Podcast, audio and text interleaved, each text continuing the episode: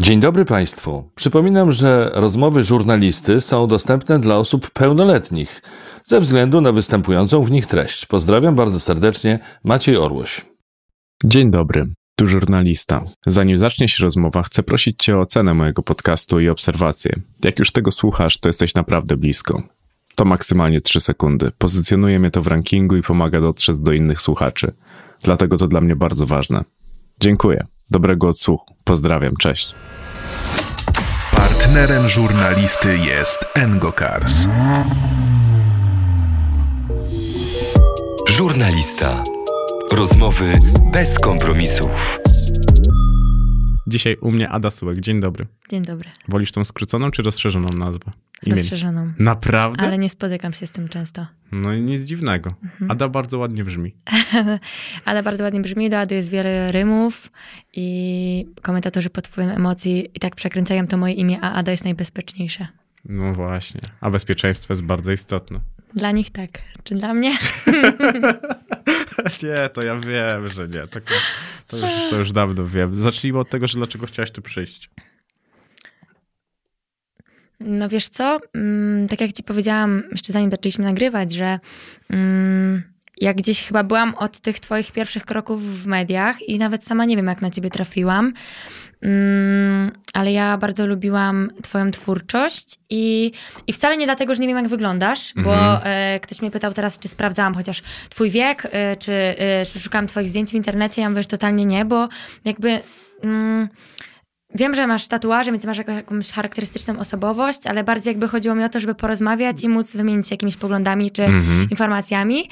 Mm, Nie będę cię na pewno wypytywać o, o twoją przeszłość, bo to, co będziesz chciał, to powiesz i tyle.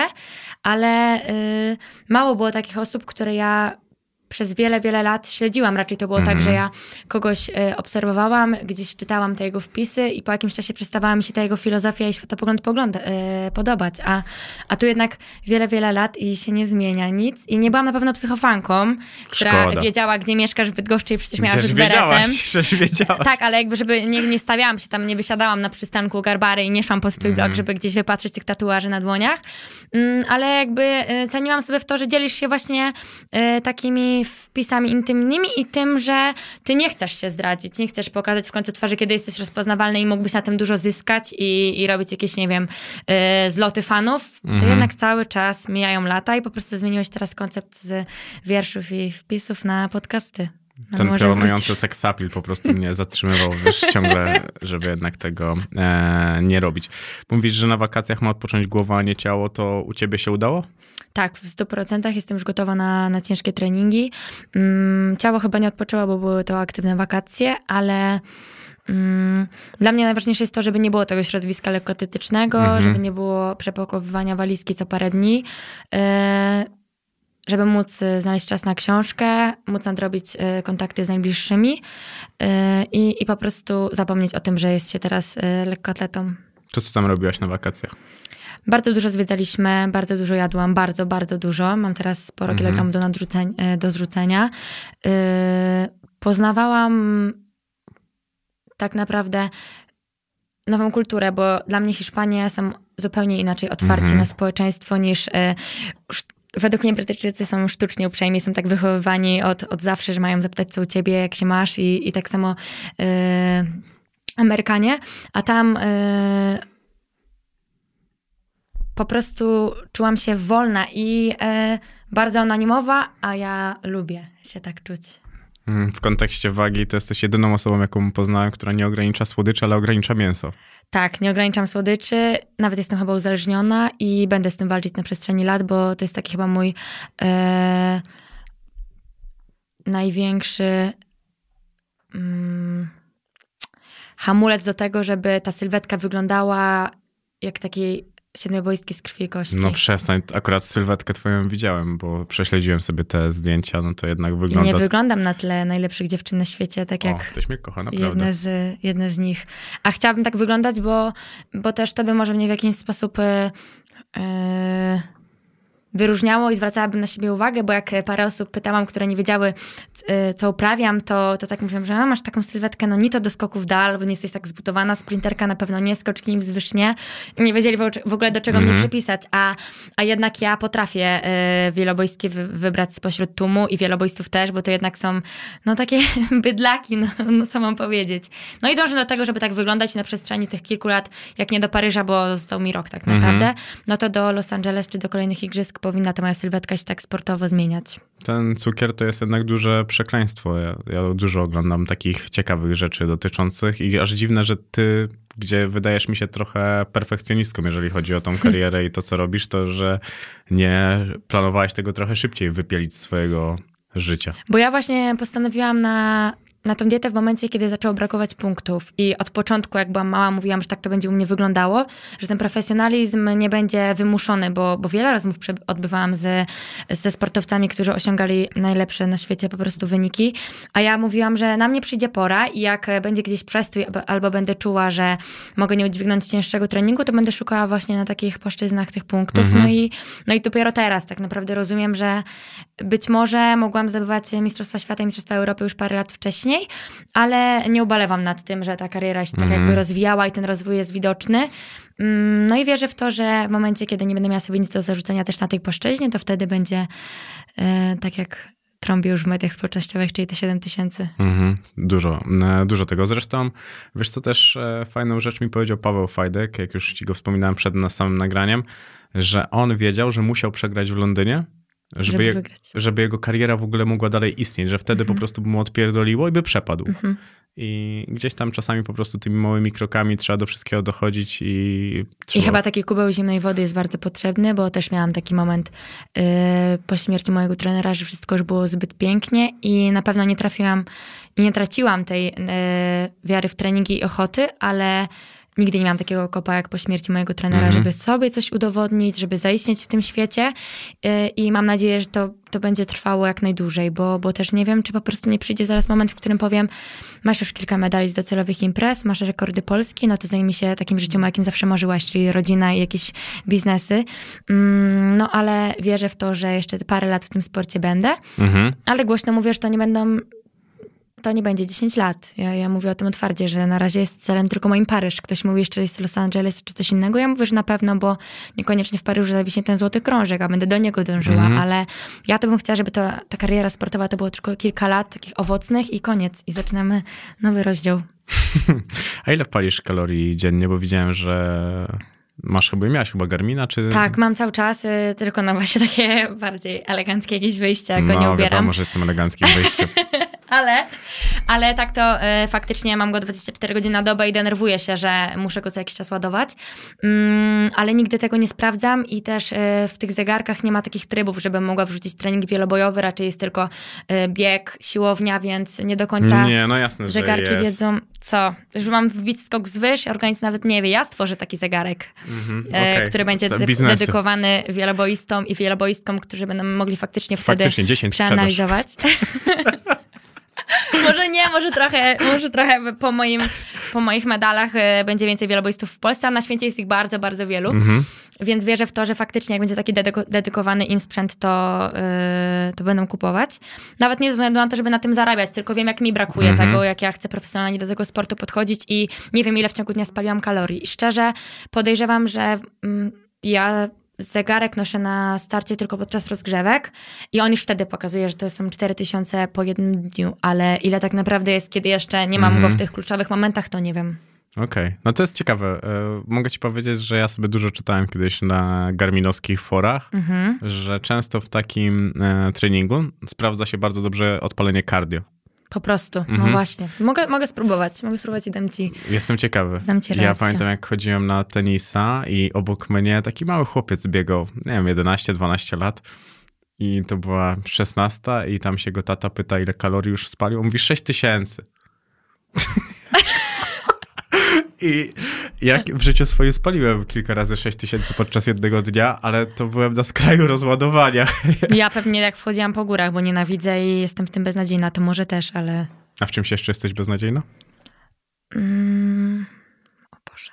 Powinnam od razu powiedzieć, prawda, żeby nie wyjść na... Nie, ty i tak już wychodzisz na arogantkę, buckę, wszystko, co najgorsze. Więc... No nie wiem, na pewno w wielu dziedzinach. No po prostu robię to, w czym beznadziejna nie jestem i chcę być najlepsza. Mhm. Nie zabieram się za rzeczy, które wiem, że by mi nie sprawiały przyjemności i bym nie mogła być w tym jedną z tych najlepszych. Mm. No ale nie, no raczej jakieś te rzeczy, które, których się podejmuję, to, to wychodzą mi e, nie najgorzej, a nienawidzę też e, odnosić porażek na takich Mhm. płaszczyznach niesportowych, bo w sporcie one są wpisane, jestem z tym prawie że pogodzona, więc, e, więc nie potrafię w gotowaniu. Jezus Maria, w gotowaniu A. mam 10 potraw na krzyż i muszę się e, wspomagać mm, przepisami w internecie. Nie mam takiej czutki w kuchni, że Mhm. dodam to, to, to. E, I na pewno to jest taka moja pięta achillesowa i nie mam czasu na to, żeby to się zmieniło. Też nie potrafisz dbać o kwiaty, teraz mi się przypomniało. Tak, nie potrafię dbać o kwiaty, nie potrafię się też malować, więc y, jest kilka takich płaszczyzn, y, na których bym chciała mieć Mhm. lepsze umiejętności, bo podobno jak się żyje wśród kwiatów, to ma się też e, lepsze dni, więc, więc wolałabym też potrafić zadbać o te kwiaty, ale one usłuchają i, i mój chłopak też jak o nie dba, to też nie za bardzo, więc Mhm. No ale też mogę ci powiedzieć, że jeżeli chodzi o malowanie, to jak sprawdzałem sobie tego twojego Facebooka, to czas gra na twoją korzyść. Wyładniałaś e, zdecyd- zdecydowanie. dziękuję. To. A skąd pomysł na tatuaże? Wiesz co, ja bardzo lubię.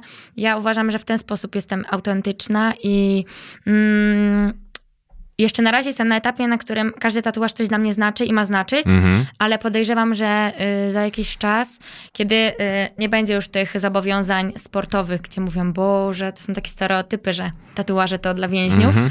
mm, to mi się marzy mieć cały rękaw, jedno ramię i nie wiem, czy starczy mi wtedy pomysłów na to, żeby to całe ramię zapełnić. Tam może wtedy się znajdą jakieś takie nic dla mnie nieznaczące teksty czy obrazki, ale na ten moment y, to wszystko gdzieś tam są jakieś sentencje, gdzieś Mhm. każdy ma coś, jakiś, jakiś symbol dla mnie. No to jak jesteś zbyt goszczy, to Polonia czy Zawisza? Zawisza zawsze, ale chyba tylko dlatego, że stawiałam pierwsze kroki e, w klubie lekkoatletycznym, bo jeżeli chodzi o piłkę nożną, to jest mi to obojętne, a zawiszacy mi przeszkadzali w moich treningach, więc wtedy bym powiedziała, że Polonia. Ale poza tym i też e, z zawodnikami Polonii chodziłam mm, do szkoły, takimi początkującymi oczywiście Mhm. z tym. Ale, Tam ale... wszyscy są początkujący na każdym No etapie właśnie, swojego życia. nawet, nawet chyba... Nawet tak- seniorzy. tak, tak można tak powiedzieć. Ale Zawisza tylko przez pryzmat tego, że, że mój trener, że Paweł Wojciechowski, Mhm. że ja i, i dlatego. No teraz e, też były duże emocje z Zieloną Górą, żużlowe. Nie wiem, czy w ogóle wiesz, że tak było. Mm-mm. No to Polonia była bardzo blisko Wiem, że w Ekstraligi. dobrych mieliśmy po prostu żużlowców na Polonii. historii? I tak, Okej. i, i, i tyle. I wiem, że pełne trybuny są, jak, albo, albo były, jak odgry, odgrywały się Teraz ich. też całkiem nieźle. No ta Polonia mocno wróciła. No nawet sobie zapisałem, wiesz, że jak nie będziesz potrafiła rozmawiać o Polonii i o Zawiszy, to właśnie sobie zapisałem tego pointa i napisałem do mojego kumpla, mówię, ty jakie są teraz popularne kluby w Bydgoszczy? No ale ja nie wiem. I Ja nie wiem, ja w point. Warszawie mieszkam Mhm. rok i, i miesiąc i ja nie byłam w żadnym warszawskim klubie, a mówiłam sobie, że pierwsze co zrobię, to pójdę do klubu, bo na pewno będą lepsze niż w Bydgoszczy, bo w Bydgoszczy Mhm. są dwa na krzyż i, i pełno ludzi jest i nie można odetchnąć i beznadziejna muzyka, więc... y, No, Więc w Warszawie dokładnie to samo. Aha, no... No i nadal się, no to się nie wybieram, nie wybrałam się i nie wybiorę pewnie. No, ale czasie. to tak jak ci mówiłem przed rozmową, że ta Bydgoszcz to jest na wyrost, bo tam mieszkałaś w Fordonie, a dobrze się tam dorastało, bo tam dorastałaś? Wiesz to ja dorastałam na Błoniu tak naprawdę, Okej. bo y, w Fordonie mieszkałam mm, to dzieciństwo, kiedy nie byłam świadoma jeszcze tego, a potem dorastałam na Błoniu i te lata gimnazjalne znowu w Fordonie, więc tak naprawdę mm, ja lubię, mieszkam, nie mieszkam e, w mm, Starym Fordonie, tylko Nowym Fordonie. Mhm. W Starym Fordonie dorastałam, z czego nic nie pamiętam, oprócz przedszkola jakichś tam urywków. Mm, Ja bardzo lubię, ja sobie cenię to, że to jest cisza, spokój, że mm, mało kto chce się do mnie pofatygować, jak jest godzina drogi, jeżeli nie jedzie autem. Więc ja, tak jak powiedziałam, już tam jest, y, dla mnie jest tam zielono i, i teraz po prostu zaczynają to psuć. Jest coraz więcej bloków, szeregowców i, i wszystkiego, ale kiedy ja tam funkcjonowałam, to naprawdę można było odetchnąć od tego zgiełku bydgoskiego, jeżeli można tak powiedzieć, bo w Warszawie jest coraz gorzej. Ja na razie pytam tylko i wyłącznie o Bydgoszcz. A jak Bydgoszcz to słuchasz chłopaków z 2115, to twoje roczniki. Yy, słuchałam, teraz po prostu tak z tą muzyką to jestem na, na wskroś, ale słuchałam i, i chyba też e, wychowywałam się na takich e, muzykach tak naprawdę. Tak? To na Bardzo- czym? Bardzo lubiłam rapy, bardzo OSTR. O, I, to i, trochę imponujesz. Tak, naprawdę. I, I ktoś mówi, że jest. Wszyscy słuchali Hanny Montany, a ja, a ja tak, takiej muzyki faktycznie. I I swego czasu znałam wszystkie teksty na pamięć i mm, teraz po prostu potrzebuję sobie przypomnieć, ale nadal Ostrego na przykład bardzo, bardzo sobie cenię. No dobrze, Ale bardzo lubię też Kękego. Okej, u mnie był. Więc- No to co jeszcze takiego ciekawego? Bo nie zastanawia mnie, mm, co mogłaś słuchać. Wiesz co, no widzisz, pierwsze co mi przyjdzie na myśl to OSTR, bo, bo teraz już tak nie pamiętam, bo bardzo dużo muzyki nie słucham, Mhm. ale y, Muzyka często definiuje człowieka. A podpowiedz mi. No nie mam pojęcia, no to ja myślałem, że ty Kilku- jesteś jakaś BDS-iara bardziej w tym. Nie, ale no znam też, no widzisz, znam te hity z radia, bo teraz jak dużo to jeszcze jest i w korku, to mhm. O, to nie wiedziałem, no bo ja nie słucham nie, jeździsz, nie jeździsz autem. Znaczy jeżdżę autem jako, jako pasażer, pasażer, ale o. nie, nie, jako nie psuję sobie głowy e, hitami radiowymi. Mhm. Chociaż BDS-iara to nie jest aż takie złe. No nie. Nie, głównie powiedzmy, że OSTR i na Okej, tym zakończyłam. To bardzo dobrze. Kęka OSTR, a, a jakbym miała jeszcze. Ale jakiś PZ to takie jest O. PZ też, no tak. To też. takie damskie hity właśnie. Mhm. Teraz wydaje płytę PZ 30 września, z tego co kojarzę. I teraz PZ jest piosenka Jasny Świat, Nowy Świat, coś takiego. A może W nowy każdym razie ta piosenka jest niezła wpada w ucho. Okej. I Mnie też zastanawiało, bo ty byłaś takim ideałem łobuziara z czerwonym ufolutkiem i czytałaś dużo książek. Mama z tobą miała duże ciężary? Mama ze mną miała duże ciężary, jeżeli chodzi o uwagi i łobuziarstwo, ale jeżeli Mhm. chodzi o naukę, to żadnych. Zawsze po prostu, nawet nie to, że miałam wpajane, że świadectwo z paskiem musi być zawsze, i, ale tak jak ci już powiedziałam wcześniej, ja lubiłam na każdej płaszczyźnie być najlepsza. Miałam trzy dziewczyny, które miały średnią prawie 6-0, to ja chciałam być ta, która pierwsza będzie miała tą 6-0, Mhm. zawsze 5-8, gdzieś 5-9 czy, czy ciut niżej. Yy, ale ja lubiłam się uczyć, ja nie chciałam być jak jak się jeździ na turnieje siatkarskie i się obcuje z bardzo dużą ilością dziewcząt i chłopców i widzi się mm, te infantylne podrywy i teksty, to e, byłam typem, który nie chciał się tak wypowiadać Mhm. i stąd też dużo czytania książek, lekkość pisania, ale jednak umysł ścisły, wolę informatykę, No matematykę. wiem, to jest, to jest niesamowite. Mm, więc, y, więc jakoś tak... y, No mimo wszystko jednak na studiach wybrałam dziennikarstwo, chyba też dlatego, to że móc sobie tą tą e, sportową karierę e, przedłużyć, tylko po prostu od innej strony, bo, bo ja lubię też obcować ze sportowcami. No ale no tak naprawdę problemy ze mną miała tylko dlatego, jak e, wybijałam szyby w szkołach, czy wyważyłam drzwi, czy po prostu byłam notorycznie osobą, która przeszkadzała na lekcjach i, i już nie dawało nic przysiadanie mnie do pierwszych ławek i do oślich ławek i wypraszanie mnie na korytarz i kartkówki dla całej klasy, Mm, bo też y, chyba nie mogę powiedzieć, że że byłam znienawidzoną e, w klasie uczennicą przez koleżanki i Mhm. głównie koleżanki, bo chodziłam do klas siatkarskich tak naprawdę. Mm, A w liceum to w tej szkole to tak tylko byłam na papierze, a ciągle jednak były już obozy. Więc e, no na pewno byłam autentyczna Mhm. i, i można było mnie powiedzieć, że jest mnie pełno. A to byłaś kłótliwa? Też kłótliwa, dlatego że nienawidziłam, e, jak ktoś nie dawał z siebie 100% na treningach, więc Mhm. miałam pretensje, a przecież jak synchronizuje się kobietom miesiączka, to są wybuchowe, a, a my, większość z nas po prostu mm, nie dawała z siebie tyle, ile mogło i mnie to irytowało. Yy, I kłótliwa też na pewno, bo, bo gdzieś jakiś był kontakt z chłopcami bardziej niż z kobietami, bo się Mhm. dogadywałam i nadal się bardziej dogaduję, lepiej z mężczyznami, więc, yy, więc może przejawiała się przez dziewczyny zazdrość, może nie to było im wpajane w domu, więc y, no byłam dosyć kontrowersyjna w tych, tych najmłodszych latach i teraz tak sportowo się wyciszyło, ale poza tym to raczej chyba nadal. No mi się wydaje, że ty masz w sobie kilka żyć. Jakbyś to tak sobie pomyślała, co ty możesz albo do czego się nadajesz, to jednak jest dużo takich rzeczy, w których mogłabyś e, odnosić sukcesy. No a właśnie brakuje mi na to wszystko czasu. Ja bym bardzo chciała y, y, móc zrealizować te wszystkie takie młodzieńcze plany i te, jak już jestem dorosła, Mhm. tak można powiedzieć, bo tak naprawdę nadal się czuję jak taki dzieciak, ale wydaje mi się, że na wiele zabraknie mi czasu, chyba że w którymś momencie powiem stop, rzucę to, co Mhm. robię i, i zacznę się cieszyć tym życiem, tak na tych pozasportowych płaszczyznach. To nie cieszysz się dzisiaj życiem? Cieszę się sportem, Mhm. ale czy życiem? No ale też E. mówię, że tym sportem tak wiesz. Wiesz, dużo jest wyjazdów. Ja jestem typem, który w pokoju na obozach lubi być sam, żeby wiedzieć, że na treningu, po treningu nie będzie tych pokus, żeby tu pogadać z kimś, tu coś porobić, więc raczej jest sen. Więc tak naprawdę y, od roku to to życie mi mija, tak Mhm. naprawdę, bo to głównie sen i treningi. Mm, No i też ciekawi mnie, jak długo tak pociągnę, bo, bo chyba nie da się też z moim charakterem być y, takim aspołeczniakiem. Nie? no mam nadzieję, że nie, że, że to nie będzie tak już na zawsze, że to jest tylko sport i, i podczas kariery tak wygląda moje życie, ale że potem znowu wróci ta Ada, gdzie wszędzie jej pełno. Okej, okay, czyli lubisz to. No chyba tak. Od małego tak miałam. Od małego uwielbiałam spędzać czas na podwórku. Uczyłam się do nocy albo z samego rana. Budziki były na czwartą, piątą rano, żeby nauczyć się na sprawdziany.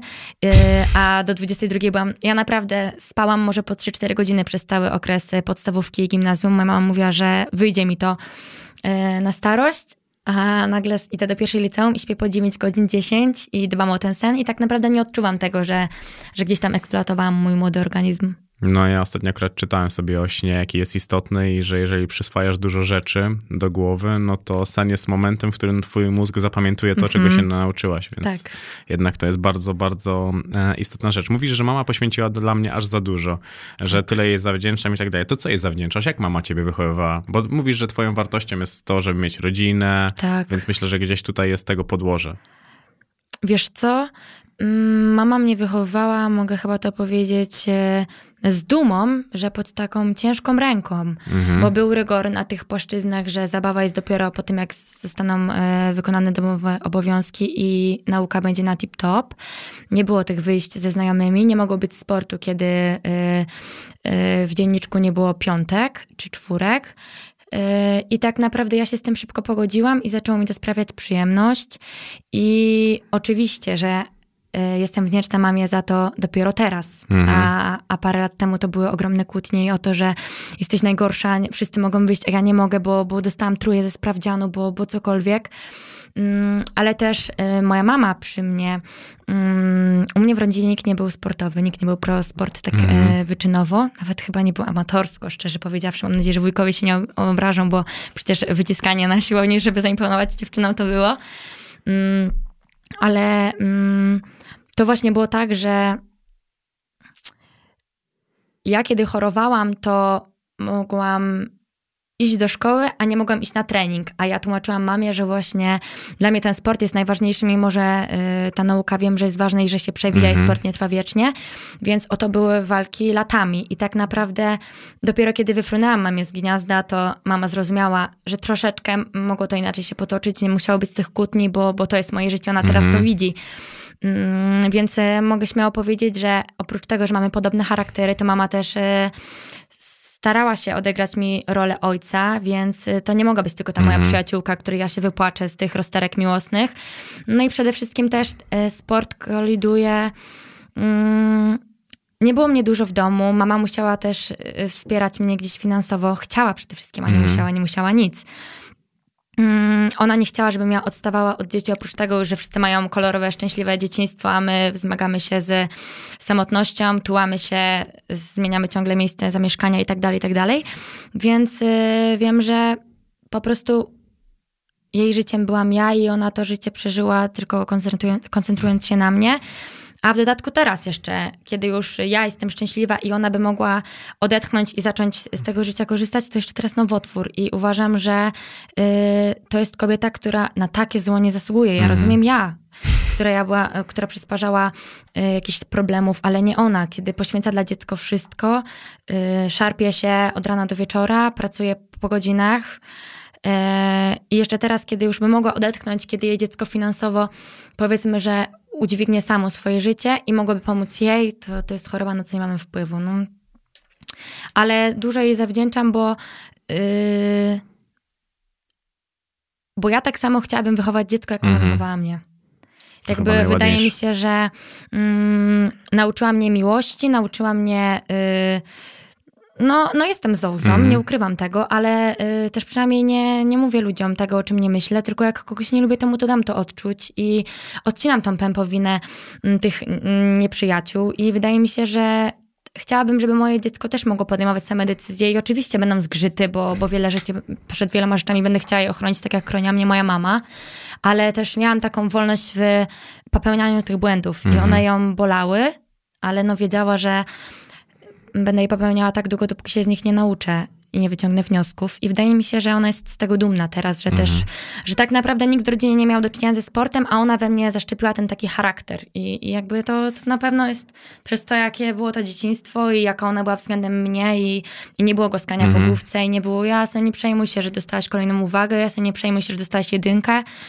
Mm, a, a było tak naprawdę, że to trzeba poprawić, to trzeba zmienić, trzeba odnosić y, się względem nauczycieli z szacunkiem, mimo że masz totalnie inny pogląd na, jakiś, na jakąś rzecz i, i tak naprawdę y, my dopiero teraz, gdzie nadal y, ja też jestem nie mam aż takiej chęci do dzwonienia bardzo często. Mhm. Raczej jestem typem samotnika, y, ale ona wie, że, że zawdzięczam jej wszystko i że bardzo ją kocham i, i wie, że można mnie liczyć. A, a nie wiem, czy jak byłam młoda i głupiutka, to czy miała takie poczucie, że jak się będzie waliło, to pierwszy telefon Mhm. wykona do mnie.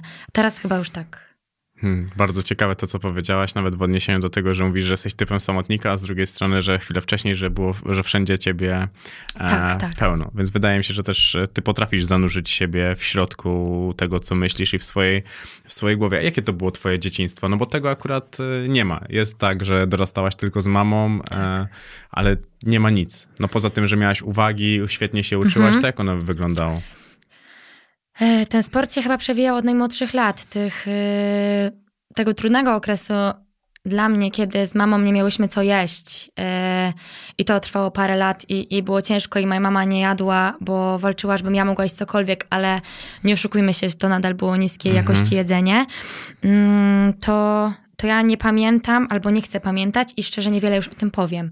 I dopiero e, jestem w stanie mówić o tych czasach, kiedy mm, zaczynało się między nami układać, y, kiedy ja przestałam się przejmować tym, że chodzę w y, brzydkiej odzieży, ale ważne, żeby ona była świeża i, i nie była podarta i tak naprawdę chyba y, tym, jaka byłam, to przekonałam do siebie ludzi y, i... i... No to ile mniej więcej miałaś lat? Tak razy drzwi chociażby. Wydaje mi się, że czwarta klasa podstawówki, Mhm. że do tej pory tak nie za bardzo chciałabym wspominać to dzieciństwo. Czwarta klasa podstawówki to ile jest lat? Nie wiem, No nie wiem, z 10? 10 chyba. Tak mi się wydaje, że do komunii Mhm. to tak nie za wiele pamiętam.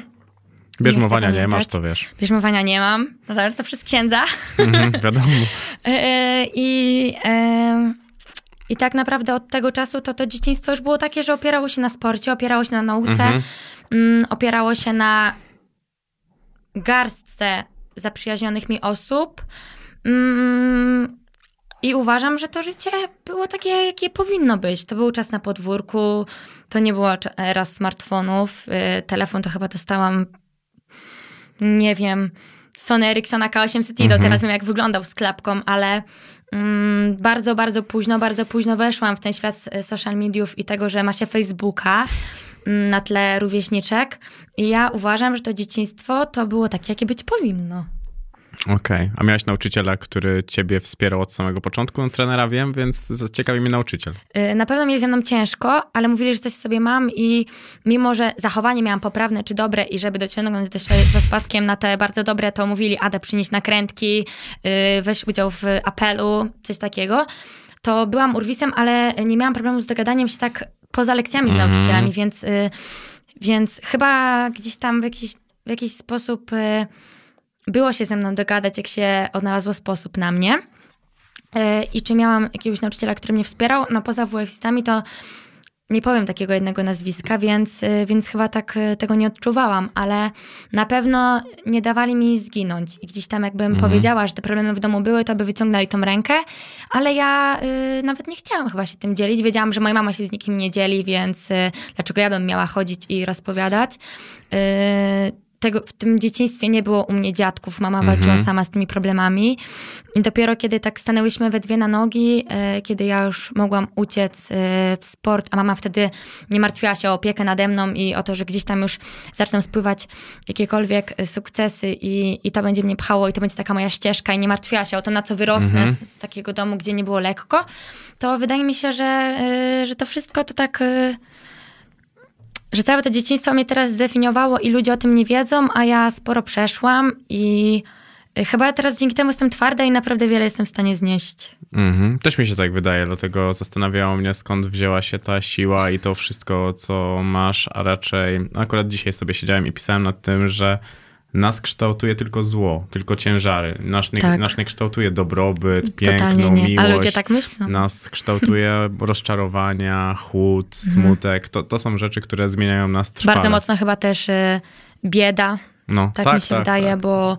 y, bo oczywiście, że zazdrościłam młodszym koleżankom, które mogły sobie pozwolić w sklepiku szkolnym na wszystko.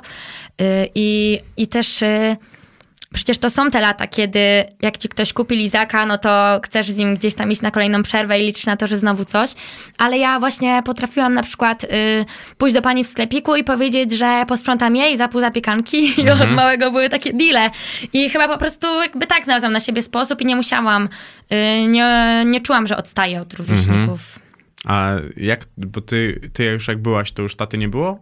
Tak, od, od pierwszego roku życia y, ja nie znam w ogóle mojego taty, nie utrzymujemy żadnego kontaktu y, i, i nawet nie wiem jak wygląda i być może niejednokrotnie, tak jak ciebie mijali kibice i fani i, i, i w Bydgoszczy, tak może ja też mijałam swojego tata, a nawet o tym nie wiem. Nawet nie wiem, czy on wie, nie wiem, czy śledzi. Okej, no bo to mnie zastanawiało, na ile potem sama dla siebie, bo wiesz, możesz, akurat czytam fajną książkę i tam jest e, taka Że- sytuacja i że dziecko może zastanawiać się na przykład skąd coś ma w sobie. Tak. I ja, I ja też miałam taki moment w swoim życiu i pamiętam, jak przechodziłam okres buntu, to mówiłam mamie, że jak To ciągle skończę to ściągła. tak, że jak skończę 18 lat, to znajdę tatę. Ona mówiła, ale po co ci Ada? Ja mówię, że chyba tylko tak, nawet nie, żeby mu wygarnąć, że było ciężko bez niego, ani na pewno mu nie dziękować, że, że zawdzięczam e, jemu wszystko, Mhm. ale tak tylko, żeby właśnie e, zamienić z nim kilka zdań, e, zrozumieć, za co moja mama tak bardzo go pokochała, bo gdyby nie alkohol, to mówiła, że był wspaniałym człowiekiem,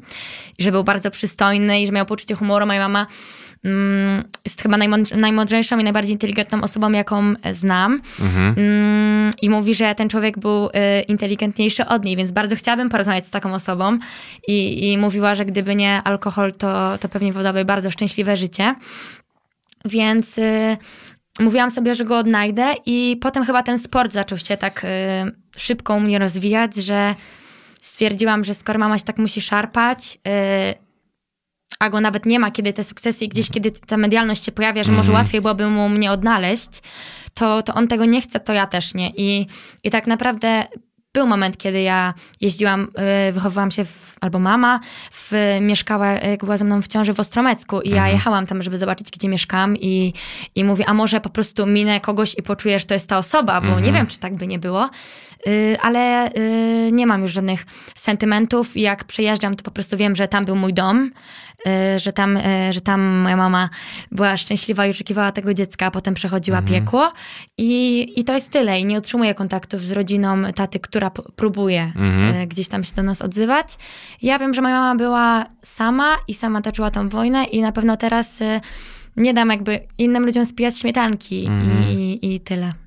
A to masz nazwisko mamy? Nie mam nazwisko taty. I nigdy nie zapytałam nawet mamy, dlaczego nie chciałam. Może dlatego, że jej panieńskim jest Białas? I może, nie wiem, A, to dobry jakkolwiek, jakkolwiek my. Yy, może po prostu... Yy, na pewno moja, mata, moja mama jest bardzo wdzięczna tacie, bo gdyby taty nie było, to nie byłoby mnie, więc yy, Spostrzegawcza jesteś. ciekawi, jest- mnie, czy, ciekawi mnie, czy kiedykolwiek zastanawiała się nad tym, czy może wtedy miała tyle problemów, że nie było jej priorytetem zmiana naszego Mhm. nazwiska. Ona też nie wróciła do panieńskiego. Okej, to ciekawe. Tak. Ale to uważasz przez to na alkohol? Yy, Ja wiem, że rozstali się przez alkohol, wiem, że było ciężko, że nie było czego włożyć do garnka, że mama yy, walczyła o jak najwyższe wykształcenie i nagle zaczęło brakować na to wykształcenie pieniędzy. Mm, i, I z tego, co my rozmawiamy, a rozmawiamy o tym rzadko, bo to on wywołuje w niej, widzę po prostu po niej, że ta rozmowa jest dla niej bardzo niekomfortowa i ją bardzo to mocno boli, więc nie chcę po prostu, żeby ona się tak czuła. Ale e, wszystkie rozmowy, które odbyłyśmy, kiedy ja zaczęłam pytać, dlaczego ja nie mam taty, dlaczego ja na dzień taty przychodzę sama i dlaczego najwyżej z mamą, to, to pamiętam po prostu, że, że ona mówi, że tata był alkoholikiem i to do tego stopnia, że po prostu mogłaby się nam dziać krzywda, więc, więc ona nie chciała dla mnie takiego życia i zawsze powtarzała, że, że gdyby była sama, to by została, a Mało jest takich kobiet, które po prostu pakują się w worek y, i biorą po prostu dziecko na ręce i zostawiają całą swoją przeszłość i, i, i parę lat życia, więc, y, więc też po prostu potrafię sobie wyobrazić, y, co musiała czuć, jak musiało być ciężko i nie chcę na ten temat nią rozmawiać, żeby nie, nie musiała wspominać tych czasów. No, całkiem e, zrozumiała. Też wracając jeszcze do szkoły, jako że się dobrze uczyłaś i zawsze miałaś świadectwo z paskiem, nawet zmuszali cię do prowadzenia e, apeli. Apelu. Tak, ale chociaż wolałaś grać w wiasełkach, to miałaś jakieś artystyczne marzenia? Nie, nie, naprawdę artystycznie nie. Y, Ja w ogóle nie jestem taką duszą artystki. y, Nie kręci mnie sztuka i, i tak samo te zajęcia plastyczne i nieplastyczne i, i mm, z perspektywy czasu ja chciałam po prostu grać rolę pierwszoplanowe i dlatego chciałam być tą Marią w Jasełkach, ale y, poza tym to ten narrator, to wydaje mi się, że to był taki mój sukces y, artystyczny, bo jednak y, faktycznie zależy ode mnie, jak ja poprowadzę to przedstawienie, czy ja zaciekawię pierwszym y, zdaniem odbiorców, więc chyba, chyba to były tylko takie moje artystyczne jakieś Ja lubię zadawać to pytanie. epizody. Ludziom, mm, gdzie tak naprawdę sukces niekoniecznie był im pisany. Ty zawsze Mhm. wiedziałaś, że jesteś stworzona do dużych rzeczy? Że osiągniesz sukces? E, Nie, ja dopiero jak e, pojawił się ten sport i pierwsze zawody, to, to wtedy z każdym startem odkrywałam w sobie e, ten charakter, że inni się cieszą z drugiego, a ja ryczę. Inni się cieszą, jak wchodzą do finałów, a ja jestem wściekła, że to nie jest e, pewne złoto. Mhm. I chyba y, nikt w rodzinie tego nie rozumiał. Mama tylko y, uśmiechała się, nie komentując, jak widziała y, wygaszacz na pierwszym komputerze y, Adelka Superbiegaczka, czy coś takiego. Mhm. Mm, I, y, I mówiła, że najwidoczniej pewnie tak ta moja kariera się potoczy, ale ona mówiła, że sport, y, nie, że ja nie wyżyję, przepraszam, ze sportu i że trzeba iść w tą naukę. Mhm. Y, I, i to, o to były też pewnie walki, ale z perspektywy czasu to mm, odkąd jestem świadoma, to tylko mnie interesują te najwyższe cele, więc chyba tak, chyba tak miało być. Do sportów drużynowych faktycznie mogłabyś się nadawać, byłabyś Michaelem Jordanem z tego ostatniego tańca. No właśnie to? nie do końca Michaelem, oczywiście, że tak, nie do końca Michaelem Jordanem, ale y, byłam zawodniczką, która wiedziała, że daje od siebie 100% i nie rozumiałam, dlaczego inni nie dają. Czyli jeżeli, Michaelem Jordanem. jeżeli y, ym, widziałam po prostu w tych dziewczynach potencjał i to, że możemy wygrywać. I e, w momencie, kiedy miałam wybrać siatkówkę i sport y, drużynowy i niepewne wyniki, a miałam wybrać niepewne wyniki, ale zależność tylko jest w moich nogach, moich Mhm. rękach i w tej ciężkiej pracy, to, y, to był płacz nie dlatego, że nie wiem co zrobić, tylko to był płacz, że kończy się ta przygoda z siatkówką i, i jakby to było pewne, że wybiorę Mhm. lekką atletykę. Któraś z dziewczyn, z którą grałaś, robi karierę? Z mojego rocznika nie, Mhm. z innych robią. No, Grają. Pałac Bydgoszcz to jest na tyle duży zespół, du, Tak. duży, duży klub, że Tak, z takich wychowanek bydgoskich, bo my, właśnie mój rocznik był z samych wychowanek, Mhm. a nie, że były transfery, bo, bo nasz klub było na to stać. Mm, To faktycznie nie, bo, bo y, gdzieś poszły w naukę. Też byliśmy takim rocznikiem, tak jak ci mówiłam, że mm, sporo dziewczyn walczyło to świadectwo pas, z paskiem i, i jedna jest pielęgniarką, jedna jakiś inny y, zawód wybrała, więc taki dosyć wymagający. Mm, I, i to chyba tyle, bo... Y, też nie wiem, co mam powiedzieć, bo może dla dziewczyn, które na przykład grają w trzeciej czy czwartej lidze, to jest sukces. Tam są więc, chyba cztery. Więc y, Nawet może, myślałem, że może powinnam była powiedzieć, że tak, ale... y, Nie, nie, chodziło mi o zawodowe Zostańmy na, tej jakby, na tym etapie, kiedy y, marzyłyśmy o tym graniu w reprezentacji, no to Mhm. jeżeli mam patrzeć przez ten pryzmat, to nie. Przez ten pryzmat to nie. Okej. A przyjaźnisz się z kimś z tamtego fragmentu życia? Nie. Okej. Nie, w ogóle nie. Z nikim nie utrzymuję kontaktu. Tak naprawdę, kiedy obrałam tą mm, ścieżkę lekkiej atletyki, to jeszcze przez parę lat może te znajomości były utrzymywane, ale potem, kiedy zaczęły się te wyjazdy, kiedy zaczęło się z mojej strony odmawianie, że tu nie przyjdę na urodziny, tu nie, się nie stawię, tutaj nie pójdę na panieńskie czy cokolwiek innego, to, to nie.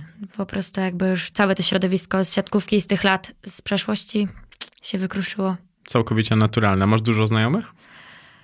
Znajomych, jeżeli mam to postrzegać jako osobę, która kojarzy z widzenia, to na pewno, ale jeżeli patrzymy przez pryzmat takiej mojej definicji znajomej, czyli tak naprawdę Mhm. już koleżanki, osoby, na której mogę polegać, to nie. Ale są tacy ludzie, czy tak, nie ma... tak, tak, ale to jest naprawdę garstka, policzyłabym na, e, na palcach jednej ręki.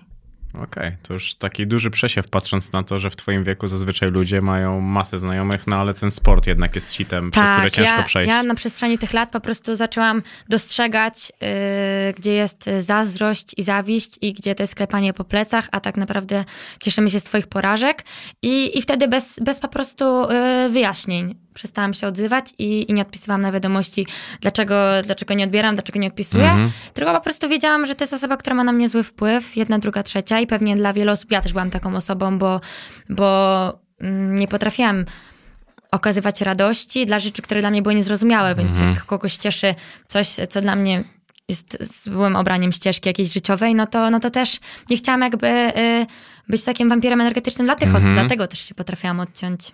Taki rozsądek bije z tak młodej Nie dziewczyny. wiem. A jakie książki czytałaś? Jak, jakieś biografie sportowców? Coś czytasz takiego? Nie. Bo jak ja e, przygotowywałem się do tej rozmowy, to na Joanny Szewińskiej, Mhm. tylko dlatego, że y, ktoś mi kiedyś poinformował, że zaczynała od czwartków lekkoatletycznych i ciągnęła jednocześnie skok w dal z biegiem na 300 metrów, a ja też tak zaczynałam, takie były moje pierwsze Mhm. zawody, więc tylko dlatego y, mm, na miastkę, ale tak naprawdę bardzo dużo i bardzo mocno w młodych czasach interesowałam się Janem Pawłem II. Mhm. Y, Nie czytałam jego y, mm, biografii, ale mm, z chęcią po prostu uczestniczyłam w jakichś kółkach y, religijnych, które dotyczyły jego osoby. Lubiłam chodzić na konkursy i uważałam, że to był taki złoty człowiek y, i że takich ludzi chciałabym spotykać na swojej drodze. I właśnie wtedy pojawił się trener Czapieski, gdzie też uważam, że jest złotym człowiekiem i, i właśnie chyba po prostu ciągnęło mnie do takich osób, które emanują dobrem, a jednocześnie mm, chcą coś zmienić w świecie na lepsze. Yy, nie boją się być kontrowersyjnym, mówią o, wprost o złych rzeczach i, i chyba, chyba tego samego teraz oczekuję od osób, którymi się otaczam, więc yy, Dlatego masz mało znajomych. dlatego mam mało znajomych. Dokładnie. Mi y, się skojarzyła to twoja historia, jak czytałem książkę Tysona, ta relacja trener-zawodnik. Nie wiem, czy znasz historię Mike'a Tysona, jeżeli Mhm. I chodzi mam o książkę w domu. No, Jest jest fenomenalna to, jak on przyjaźnił się z Kazem i że Kaz był dla niego ojcem. Mhm. On, to tak naprawdę jego kariera mogła się potoczyć zupełnie inaczej, Mhm. gdyby Kaz żył. Kiedy Kaz zmarł, no to u niego poleciało wszystko, bo on po prostu, to nie chodziło, że zmarł jego trener, tylko to on, dla niego zmarł ojciec. Dla Tak, niego taką samą miałam z-. No właśnie, dla niego jego zmarł ojciec. I też mówiłeś, że miałeś taki słaby rok, kiedy zmarł e, twój trener. I mnie zastanawiało, czy po, kiedy masz słabe, słaby rok, zmarł trener, to nie byłaś bliska tego, żeby powiedzieć pierdolę to, skoro Tak. dobrze się uczę, mam to, w, mam to w dupie? E, tylko to już był moment po medalu Mistrzostw Świata, to już był moment po snuciu planów o medalu Igrzysk Olimpijskich i, i to już był moment, w którym nauka była e, na drugim miejscu. E, mimo, że mój trener dążył do tego, żeby to dziennikarstwo było ukończone na czas i, i żeby e, cały czas walczyć o to wykształcenie wyższe, a teraz po prostu to jest e, zawieszone.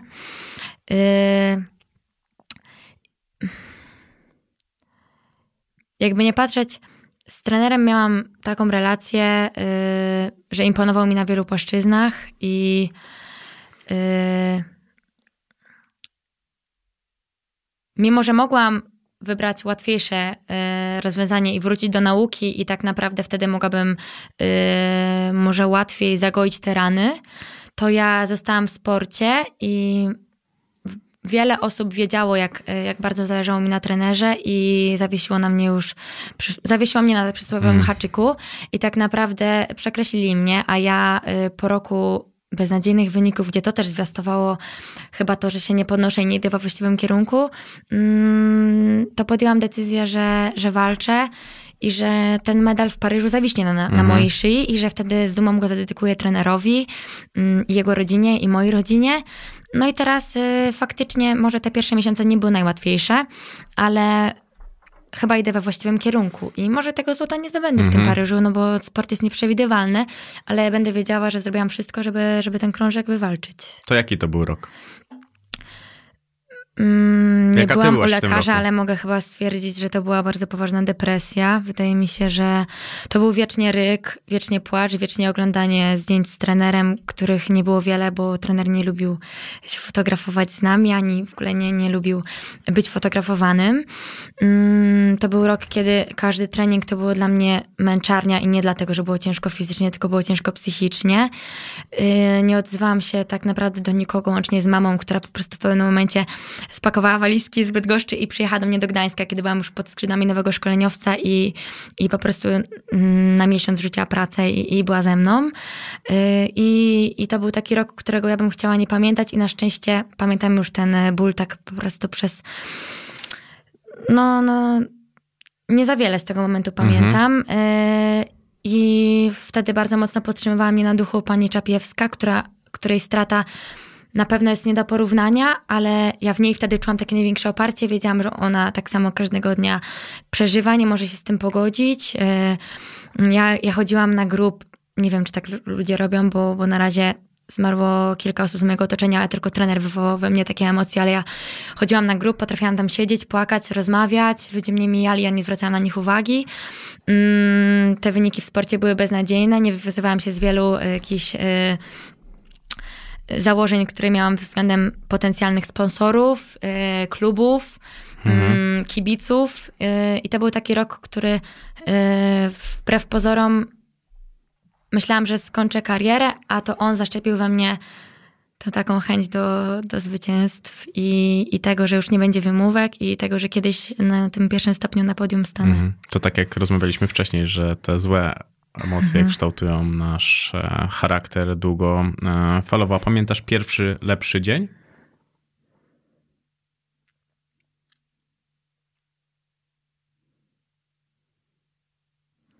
Chyba moment, w którym mm, zadzwoniłam do pani Uli Wodarczyk, byłej rekordzistki Polski y, i, i zapytałam, czy jej trener poprowadzi mnie do medalu olimpijskiego w Paryżu. Mhm. To był chyba taki moment, który dał mi po prostu nadzieję, że ja wrócę do tego sportu i że zrealizuję te e, sportowe nasze marzenia, bo poza tym to, to nie, tak naprawdę dobre treningi powodowały, że ja potrafiłam się położyć na tartanie i płakać i albo wyjść z treningu, albo na ten trening nie pójść, albo nie mówiąc nic trenerowi e, z, z Sopotu, po prostu pojechać do Bydgoszczy, nawet nie mówiąc mamie, że ja tak naprawdę już w tej Bydgoszczy jestem. To był taki moment chyba, w którym bardzo błądziłam i e, mimo, że miałam świadomość tego, że tracę rok na bycie najlepszą na świecie, mm, to odcinałam też życzliwych od siebie ludzi i, i tylko chyba utrzymałam kontakt z panią Małgosią Czepiewską. To chyba była jedyna osoba, do której, y, której ja wiedziałam, że też trzeba odpisać, bo ona też przeżywa katastrofę i dopiero teraz tak naprawdę mogę powiedzieć, że to są dobre momenty, a, a kiedy to poczułam, to, na pewno nie, nie w tamtym czasie. To co znaczy błądziłam? No nie wiedziałam, co chcę w życiu robić. Nie wiedziałam, jak powinnam się zachowywać, czy mogę sobie pozwolić na, mm, na takie straszne wpisy w mediach społecznościowych. Chciałam jakby chyba wyżalić się całemu światu i, i miałam e, przygotowany na rocznicę śmierci trenera wpis i miałam też po jego śmierci przygotowany wpis i to wszystko jest w takich moi, takim moim notatniku. e, kiedy ja miałam swego czasu moment, że pisałam felietony Mhm. i, i, i też y, to był chyba moment, w którym ja właśnie potrafiłam y, na tą klawiaturę przelać te moje okropne emocje i, i potem iść i nawet nie dać po sobie poznać, że, że jest źle. I, i, mm, I może też poczułam ulgę, kiedy właśnie ten, ten wpis na rocznicę, e, pierwszą rocznicę śmierci trenera opublikowałam, bo, bo wtedy jakby mm, podzieliłam się z, z ludźmi tymi emocjami i chyba dałam im do zrozumienia, jak wiele dla mnie trener znaczył, bo, bo do jego śmierci to, to tak naprawdę tylko podczas zwycięstw w Mistrzostwach Polski czy jakimś medalu międzynarodowym, to, to w wywiadzie mówiłam, że wiele mu zawdzięczam, i, a tak naprawdę po jego śmierci ludzie zaczęli dostrzegać, jak wiele on dla mnie znaczył, y, jak z szacunkiem się wypowiadam o nim teraz, jak nigdy nie zapomnę po żadnym starcie, jak e, walczę o to, żeby mm, jak najlepsza obsada była na meetingu jego pamięci. Więc chyba takimi rzeczami jakby nie daje o nim zapomnieć i, i dopiero teraz ludzie rozumieją, mm, jak on wartościową dla mnie był osobą. Mhm. Też y, interesująca jest ta twoja emocjonalność, bo zastanawia mnie całe to twoje życie, jeżeli chodzi o taki rygor, że tu musi być taka ocena, że dopiero wtedy wyjdziesz, musisz się uczyć. Jak to zbudowało twoją emocjonalność?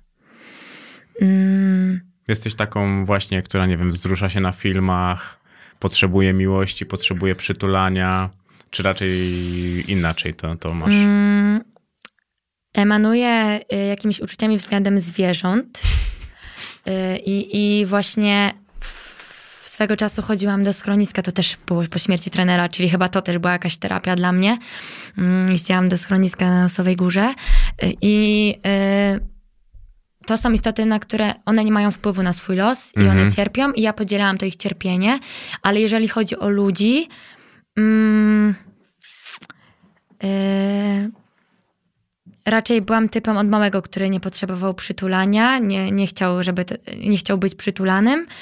Yy, zmienił to mój obecny partner, też te wcześniejsze yy, jakieś rozterki miłosne to po prostu... Mm, to były błędy młodości i dopiero chyba teraz y, świadomy partner y, nauczył mnie tego, jak kochać i, i, i gdzieś tam y, nie wyobrażam sobie, żeby y, tej czułości między nami miało nie być, ale poza tym na przykład względem mamy to raczej y, są czyny aniżeli takie przytulanie i mówienie mamie, że ją kocham. Y, I rzadko, mało ludzi widziało mnie płaczących. Mm, Na filmach raczej nie, raczej Mhm. nie, nie uronię łzy, nawet jeżeli dzieje się jakaś tragedia.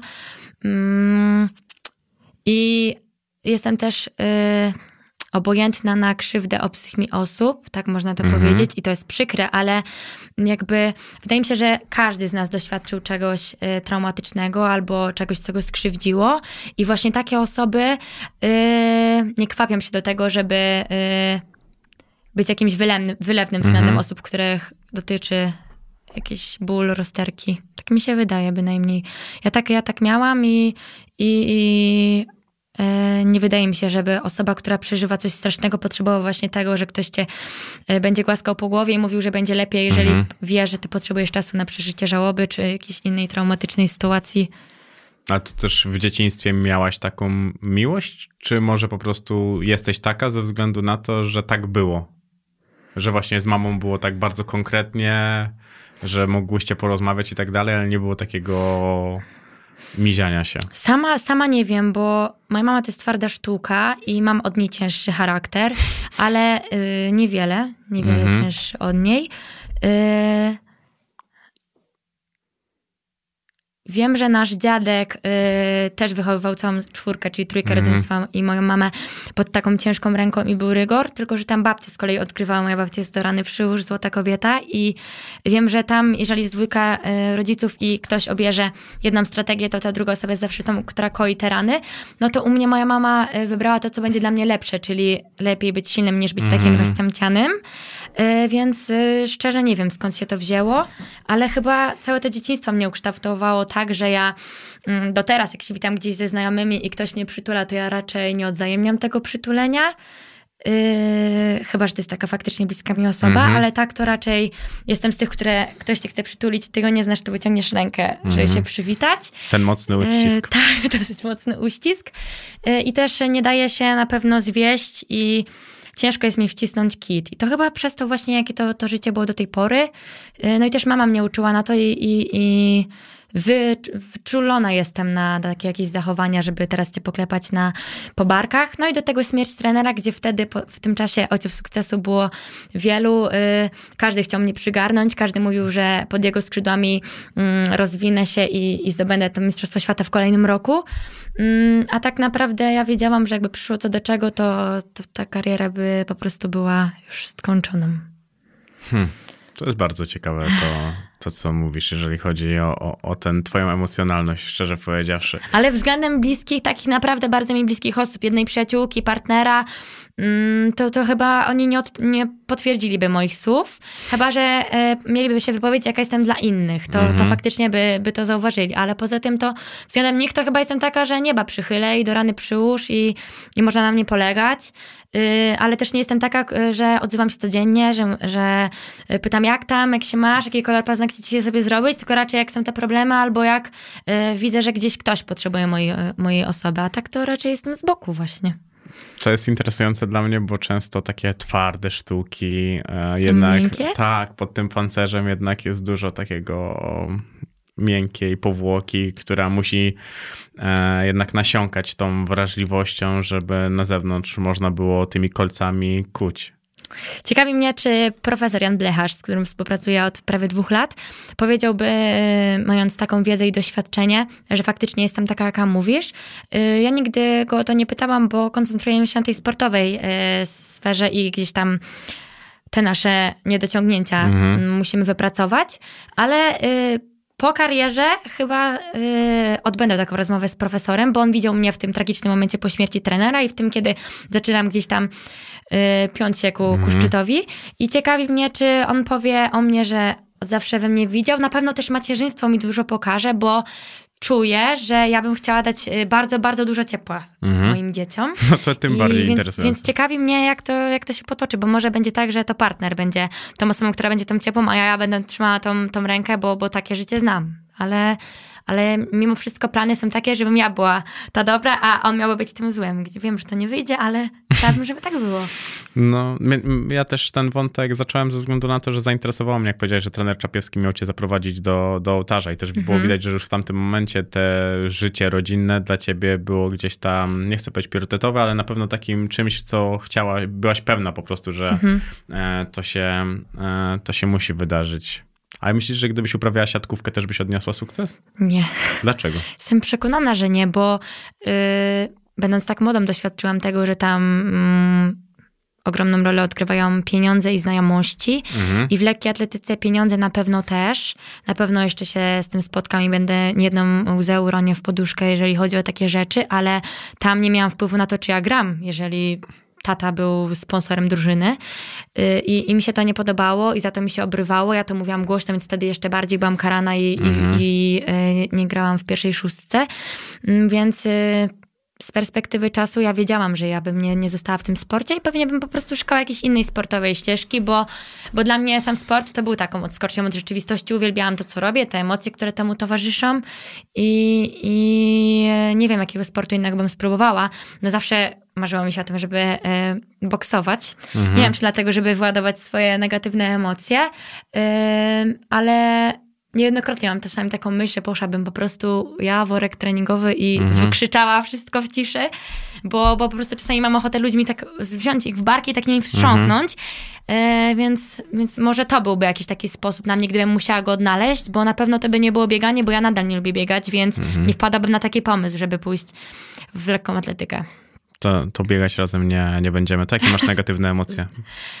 Wiesz co? y, Teraz, jak pierwszy, pierwsza myśl, jaką negatywne emocje we mnie wywołują, to jest hejt. Mhm. I osobiście ja jeszcze z nim się tak bardzo nie stykam, bo jeszcze ta rozpoznawalność w świecie lekkiej atletyki nie jest aż taka. Do tego jestem młodziutka, z szacunkiem się wypowiadam o trenerze, jestem kontrowersyjna, więc y, mm, może jakieś tam starsze osoby faktycznie gdzieś coś negatywnie skomentują, ale to do mnie nie dociera. Ale widzę, to co się dzieje i jak y, negatywny wpływ mają na ludzi te social media. I może dlatego się tak w nich udzielam, żeby pokazać, że one wcale nie muszą zmierzać w tym kierunku, ale nie rozumiem, jak może nawet jeżeli kogoś nie lubimy, albo jeżeli y, ktoś nam czymś nie imponuje i, i robi coś, co dla nas niewyobrażalne, to nie rozumiem, jak możemy takie okropieństwa pisać pod jego postami albo nagrywać filmiki na jego temat, żeby to do tej osoby dotarło, żeby ona się musiała zmagać z czymś takim, że coś, co dla niej jest całym światem, my będziemy tak krytykować. I mm, bardzo się cieszę, jak y, znane aktorki, znani celebryci mówią o tym, że zmagają się z hejtem i że powinniśmy to zatrzymać, ale jestem wściekła, jeżeli chodzi o to, że mm,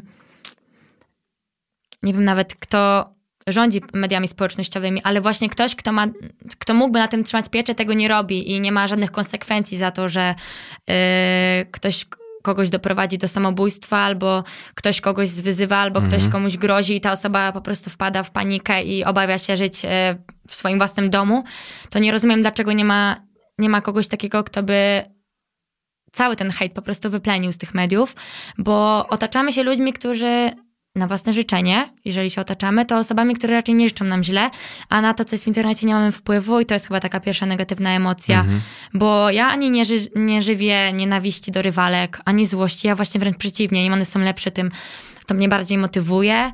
Yy, Wśród znajomych już nie mam takich żadnych wampirów energetycznych, więc tak naprawdę tylko to, co widzę w internecie, czyli yy, te niepochlebne komentarze, od, począwszy od najgłupszej sukienki, która nie ma żadnego znaczenia, jakiejś gwiazdom na czerwonym dywanie, po, po to, że kobieta mówi, że nie chce mieć dzieci, a tam wtedy wszystkie matki się po prostu na nią wyżywają i życzą jej śmierci i, i nie potrafię po prostu tego pojąć. I to jest chyba takie dla mnie kluczowe, bo, bo tak to raczej stronie chyba od tej złości. Hmm, zobacz jak daleko uciekliśmy od siatkówki. Tak, właśnie. A w Hiszpanii pograłaś? Nie, nie, nie, nie, nie grałam, bo... y, mm, A grasz? Na plaży ogólnie? tylko się wylegiwałam, a tak to zwiedzałam miasta e, s- sąsiadujące z Guardamar. Ale czy gram? Y, Nie gram, bo robię już to tak amatorsko, że jest mi wstyd po prostu, że kiedyś był moment, że się ocierałam jakieś wysokie wyniki w siatkówce, a teraz tak to wygląda, więc jest mi głupio. A w kadrze byłaś w, e, w tych juniorskich e, czasach, czy nie? Byłam kwalifikowana do tych turniej nadziei olimpijskich e, i po tym momencie, kiedy testowo wszystko wyglądało na to, że nie będzie lepszej środkowej w Polsce, to nagle się dowiadywałam, że jestem za niska po prostu, albo że środkowa Mhm. wzrostem ma straszyć i, i wtedy e, były mi proponowane do kadry narodowej przez pana Wagnera e, inne pozycje, a ja po prostu tego nie brałam pod uwagę. Ja uwielbiałam grać na pozycji blokującej. Ode mnie zależało, czy ja ułatwię obronę moim dziewczynom. Instynktownie dosyć wyczuwałam to, gdzie pójdzie piłka przez rozgrywającą, na które skrzydło czy na środek. I uwielbiałam atak. To był... e, Co ty, nie przypuszczałbym po twoim charakterze. Y, I, I faktycznie wszyscy grali y, szybką piłkę, a mi wystarczyła metrowa, wysoko skakałam i mogłam całą siłę włożyć po prostu w tą piłkę. Uwielbiałam to i nagle ktoś mi mówi bądź rozgrywającą albo libero. Skraj, skrajne dwie pozycje. Rozumiem, gdyby chodziło o przyjęcie czy atak, ale chodziło o rozegranie i o bycie libero. Mówią szybka na nogach, albo masz dobre, twarde palce, dałabyś radę. Mówię, nie, to nie jest to. I, i też wtedy, y, chyba wtedy dawałam z siebie mniej na treningach i to był ten moment, w którym ja zrezygnowałam. No tak, bo jeszcze był taki moment, jeden rok, że łączyłaś e, jedno z Tak. drugim. A oglądasz siatkówkę? Bo teraz Polacy w Męską. twojej skali przegrali mistrzostwo. Bo... Nie, akurat jeżeli chodzi o nich, to dla nich są niezwyciężeni. Wiem, jak ciężko muszą na to pracować i e, uwielbiam męską siatkówkę. Dla mnie oni choćby byli ostatni, to są zawsze wygrani, Mhm. y, ale kobiecej w ogóle. Nie ma dla mnie w ogóle emocji. Jeżeli jako zawodnik, to wiem, że my odczuwamy te emocje i dla nas, mm, dla nas to jest naprawdę spora adrenalina, ale jeżeli chodzi o oglądanie y, kobiecej siatkówki, to, to nie. Nie, nie, nie. Nie słyszę tego krzyku, nie słyszę tego uderzenia, kiedy piłka się styka z parkietem. Nie, totalnie nie lubię. Nie, w ogóle nie mam pojęcia, jak teraz idzie dziewczynom w Pałacu Bydgoszcz, czy, czy grają w Ekstraklasie, czy w pierwszej lidze, czy, czy, czy rozwiązał się klub. A męską siatkówkę, ale tylko narodową, y, cały czas śledzę. Jestem na bieżąco. No tak. E, Ja mogę ci powiedzieć, że był u mnie ten Tomek Fornal, a Mhm. ja musiałem przed podcastem, bo to tak wpadło z dnia na dzień, e, sprawdzić, ilu, w ilu się dokładnie w siatkówkę gra. Naprawdę, ale to pewnie wyszłoby z rozmowy, albo nawet nie musiałbyś o to No, pytać, ale... ale chciałem znać, e, chciałem Mhm. znać, jeżeli chodzi, o to, jeżeli chodzi o siatkówkę. Jestem kompletnym ignorantem. Naprawdę preferuję żużel ze sportów niszowych, jeżeli chodzi o to. Na motocyklu nie jeździłaś. Nie jeździłam, ale y, tylko dlatego, że moja mama mówiła, że po jej trupie, y, bo ja od zawsze marzyłam o tym, żeby mieć motocykl. Mam na mojej liście marzeń pozasportowych ukończenie prawo jazdy na motocykl, y, ale boję się, że z moją ciężką nogą mogłabym być dawcą organów, a tego nie chcę, więc po prostu nie robię tego prawka, bo wtedy by mnie kusiło. I, I wiem, że wtedy, mm, jeżeli nie zrobię tego do czasu, kiedy będę mamą, to już potem nie zrobię, więc całe szczęście. Mm, więc po prostu się powstrzymuję, bo w tym roku już byłam bliska bardzo temu i na szczęście Kasper, mój partner, powiedział mojej mamie, że mam taki plan i, i ona mnie od tego odwiodła, szantażując mnie po prostu, że jej się pogorszy, jak to zrobię. Więc y, mówię, że oczywiście, że dla twojego spokoju tego nie zrobię, ale to jest takie moje marzenie, które nie wiem, czy kiedyś będzie spełnione.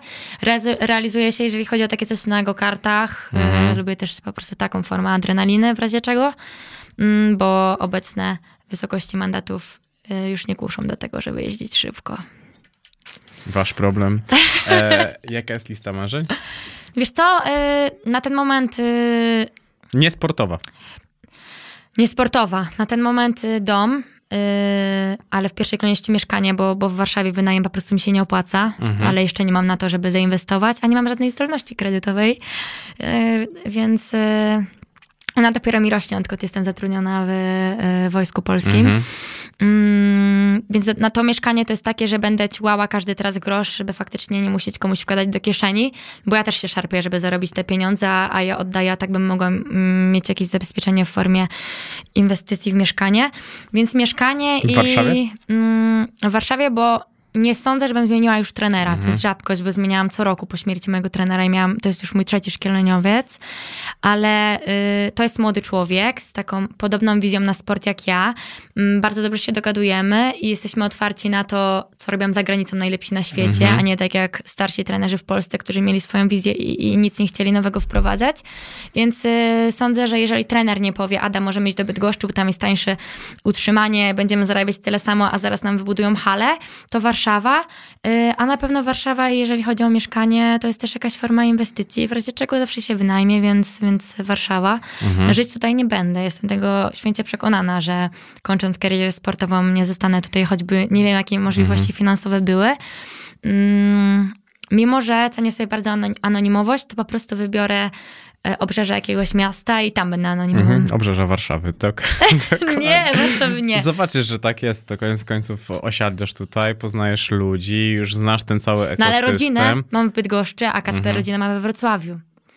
Więc nie wiem, no to czy czyli też... Warszawa jest sprawiedliwa. Albo wybrać po prostu jedno miasto i, i do dziadków na, na wakacje. No właśnie, czyli Warszawa jest sprawiedliwa. Co tam jeszcze masz na tej liście marzeń? Dom? Mm, No ja chyba nie mam takich. Ja chciałabym Okej. otworzyć swoją własną firmę, y, ale jeszcze nie znam jej specjalizacji, bo, bo tych pomysłów są tysiące. Oprócz tego y, mam pokończonych kilka kursów na po prostu robienie paznokci i wiem, że to nie będzie dochodowe, ale lubię to robić Mhm. w wolnym czasie, więc tylko na razie jedną przyjaciółkę przyjmuję, bo dla niej wygospodaruję te, te dwie godziny. Mm, więc y, wydaje mi się, że ta lista moich marzeń będzie mm, zmieniana na przestrzeni lat, bo na ten moment y, te marzenia dotyczą się tylko sportu i tego, żeby być narzeczoną. Ale partner to wie i pewnie to jest kwestia tylko czasu. No wiadomo, teraz już na pewno. No. Studiujesz dziennikarstwo, jak już mówiłaś. A jak to się stało i masz jakiś wzór dziennikarza? Jest ktoś, kto ci się bardzo podoba jako dziennikarz? Albo dziennikarka? Włodzimierz Szaranowicz i Przemysław Babiarz. A to mówiłaś. Lubię, mm, lubię takich yy, dziennikarzy, którzy mm, pod wpływem emocji e, mogą mnie ugryźć się w język. Mhm. E, i, I na pewno też dlatego, że nie oszukujmy się, no sama nie będę potrafiła y, trzymać tych emocji na wodzy. Mm, I to chyba jest tylko takich dwóch moich ulubionych. Ja poza lekką atletyką teraz nie oglądam wielu, z siatkówki nie lubię komentatorów. Y, ale tak jak, tak jak powiedziałam, tak jak tutaj masz y, Tomka Kamala, to ja oglądałam Hyde Park z panem Tomkiem Kamalem. To jest taki dziennikarz według mnie, mm, który ciężką robotą po prostu osiąga to, co osiąga i jest szanowany za bycie dziennikarzem, ale poza tym to ja też y, nie oglądam za wiele telewizji, żeby mieć styczność z tymi dziennikarzami, a pod wpływem y, mm, sportowych emocji, kiedy udzielam tych wywiadów, to, to wiem, że po prostu dziennikarze chcą wyciągnąć ze mnie coś, czego poza tym, że no wygrałam, jestem wdzięczna swojemu trenerowi, więc y, mam im wiele za złe, bo wiem, że lubią tą kontrowersję, no ale rozumiem ich pracę. Mm, więc tak naprawdę pan Przemysław Babiarz to chyba jest takim moim ulubionym, bo go znam, bo, mam, bo miałam z nim wielokrotnie styczność, a z panem Szaranowiczem to tylko dlatego, że, że lubię jego głos, lubię jego sposób bycia i, i po prostu gdzieś tam z widzenia. E, To jest taka ironia, że dziennikarze lubią kontrowersję, a potem za tą kontrowersję często dojeżdżają sportowców. Mhm. Więc e, Dokładnie to jest tak. taka um, ironia tego, tego wszystkiego, że zresztą rozmawiałem całkiem niedawno z jednym ze sportowców. Nie, nie mieliśmy jeszcze ze sobą podcastu, ale on właśnie mówi o tym, że idziesz na, tam powiedzmy na tą ściankę i, i, i pytają się ciebie, no i co? I mówisz, że okej, fajnie było, no taki wynik, no jeżeli wygraliśmy to super, jeżeli przegraliśmy to przepraszam i tak dalej, i tak dalej, że koniec końców to jest zawsze kopiuj w klej, to, to nie ma żadnej wartości merytorycznej, no bo Mhm. tam, żeby ktoś coś powiedział, no to jest jeden na 100 spotkań najprawdopodobniej, że Gdzie trafisz na uda. kogoś, kto się faktycznie odpali i Mhm. poniosą, go, poniosą go emocje i wydaje mi się, że to jest właśnie czekanie na tą osobę, która się tylko i wyłącznie odpali, bo te inne kompletnie nie mają znaczenia dla, Mhm. e, dla tej formuły, więc e, tak to, tak to działa. E, szybciej mówisz niż e, myślisz i jest coś, co powiedziałaś i żałujesz? Dzisiaj? Mhm. Nie, nie, dzisiaj nie, bo e, też już przerabiam to z profesorem Lecharzem, żeby mm, nie być ciągle tylko taką, że dla mnie liczy się 7 tysięcy i medal w Paryżu, Mhm. bo, bo to też się w końcu po prostu kibicom znudzi, ale przede wszystkim też e, mm, to mi bardzo zależało, żeby tutaj u ciebie być i jakby jestem chętna tej rozmowy, więc może dlatego e, powiedziałam też wiele rzeczy, których nie powiedziałam nigdy wcześniej. Nie, po prostu zadałem ci bardzo dobre pytania, które nikt nie zadał ci Ale wcześniej. oni mnie pytali o moje Naprawdę? dzieciństwo, a ja powiedziałam, że mm, że jestem sportowcem i żebyśmy rozmawiali o tym, co się dzieje tutaj. No i, i No, tyle. to mnie też ciekawi ten pancerz sportowy, który się wykształtował, bo ten pancerz e, sportowy nie wziął się znikąd. Jesteś bardzo ciekawą personą. E, naprawdę, szczerze powiedziawszy, to jest tak jak przyszedł do mnie trąba. E, wiesz kto to? Nie. to Tromba jest z ekipy. E, Był u mnie na podcaście i przyszedł tu ze swoim menadżerem. I ten jego menadżer, myśmy w ogóle z menadżerem jego bardzo dużo wspólnych tematów. Zaczęliśmy tam sobie gadać o odcinkach Lettermana, no gadaliśmy o wszystkim. A Tromba siedział tutaj na kanapie cichutko. Będąc gościem. Tak, tak, na, naprawdę. no, no, tak, ale wiesz, Mhm. e, jeszcze gadaliśmy przed samym nagraniem. Tromba tak siedział, w ogóle prawie nic nie mówił, nie? Nic. Ale jak usiadł, to i zaczął mówić i wiedziałem, że on słuchał tych podcastów i wiedział, jak się tu zazwyczaj rozmawia. Mhm. I jak zaczął mówić, to zrozumiałem, dlaczego wcześniej nie mówił. Bo po prostu to, co chciał powiedzieć i wiedział, że przychodzi to tutaj to powiedzieć, to tyle ważyło dla niego, że żartowanie przed podcastem mogłoby po prostu Mhm, nie zepsuć. być, no, nie być na miejscu. Dlatego mi się też e, wydaje, że czasami po prostu mm, ktoś wie, że... Z kimś może sobie no, na coś tak, pozwolić, tak, tak, tak. no, że po prostu to... A, a zobacz, a my się nigdy nie widzieliśmy, mało kto cię widział i, i Przestań, od razu... ja sobie sprawdzałem w nasze wiadomości. Tak? No, cztery lata temu mm, pisałeś mnie wiadomość. No ale co ja takiego napisałam? Ja chyba nie powinnam się tego wstydzić, tak? Powinnam? Uznajmy tutaj, że tak. Będzie, Okej. okay. da, da, da to pikanterii tej rozmowy. Okej. Do- Okej. Ale nie było nagich zdjęć. Wyjaśnijmy Nie, to. nie, nie, byłaś w stroju kąpielowym. Bardzo fajny.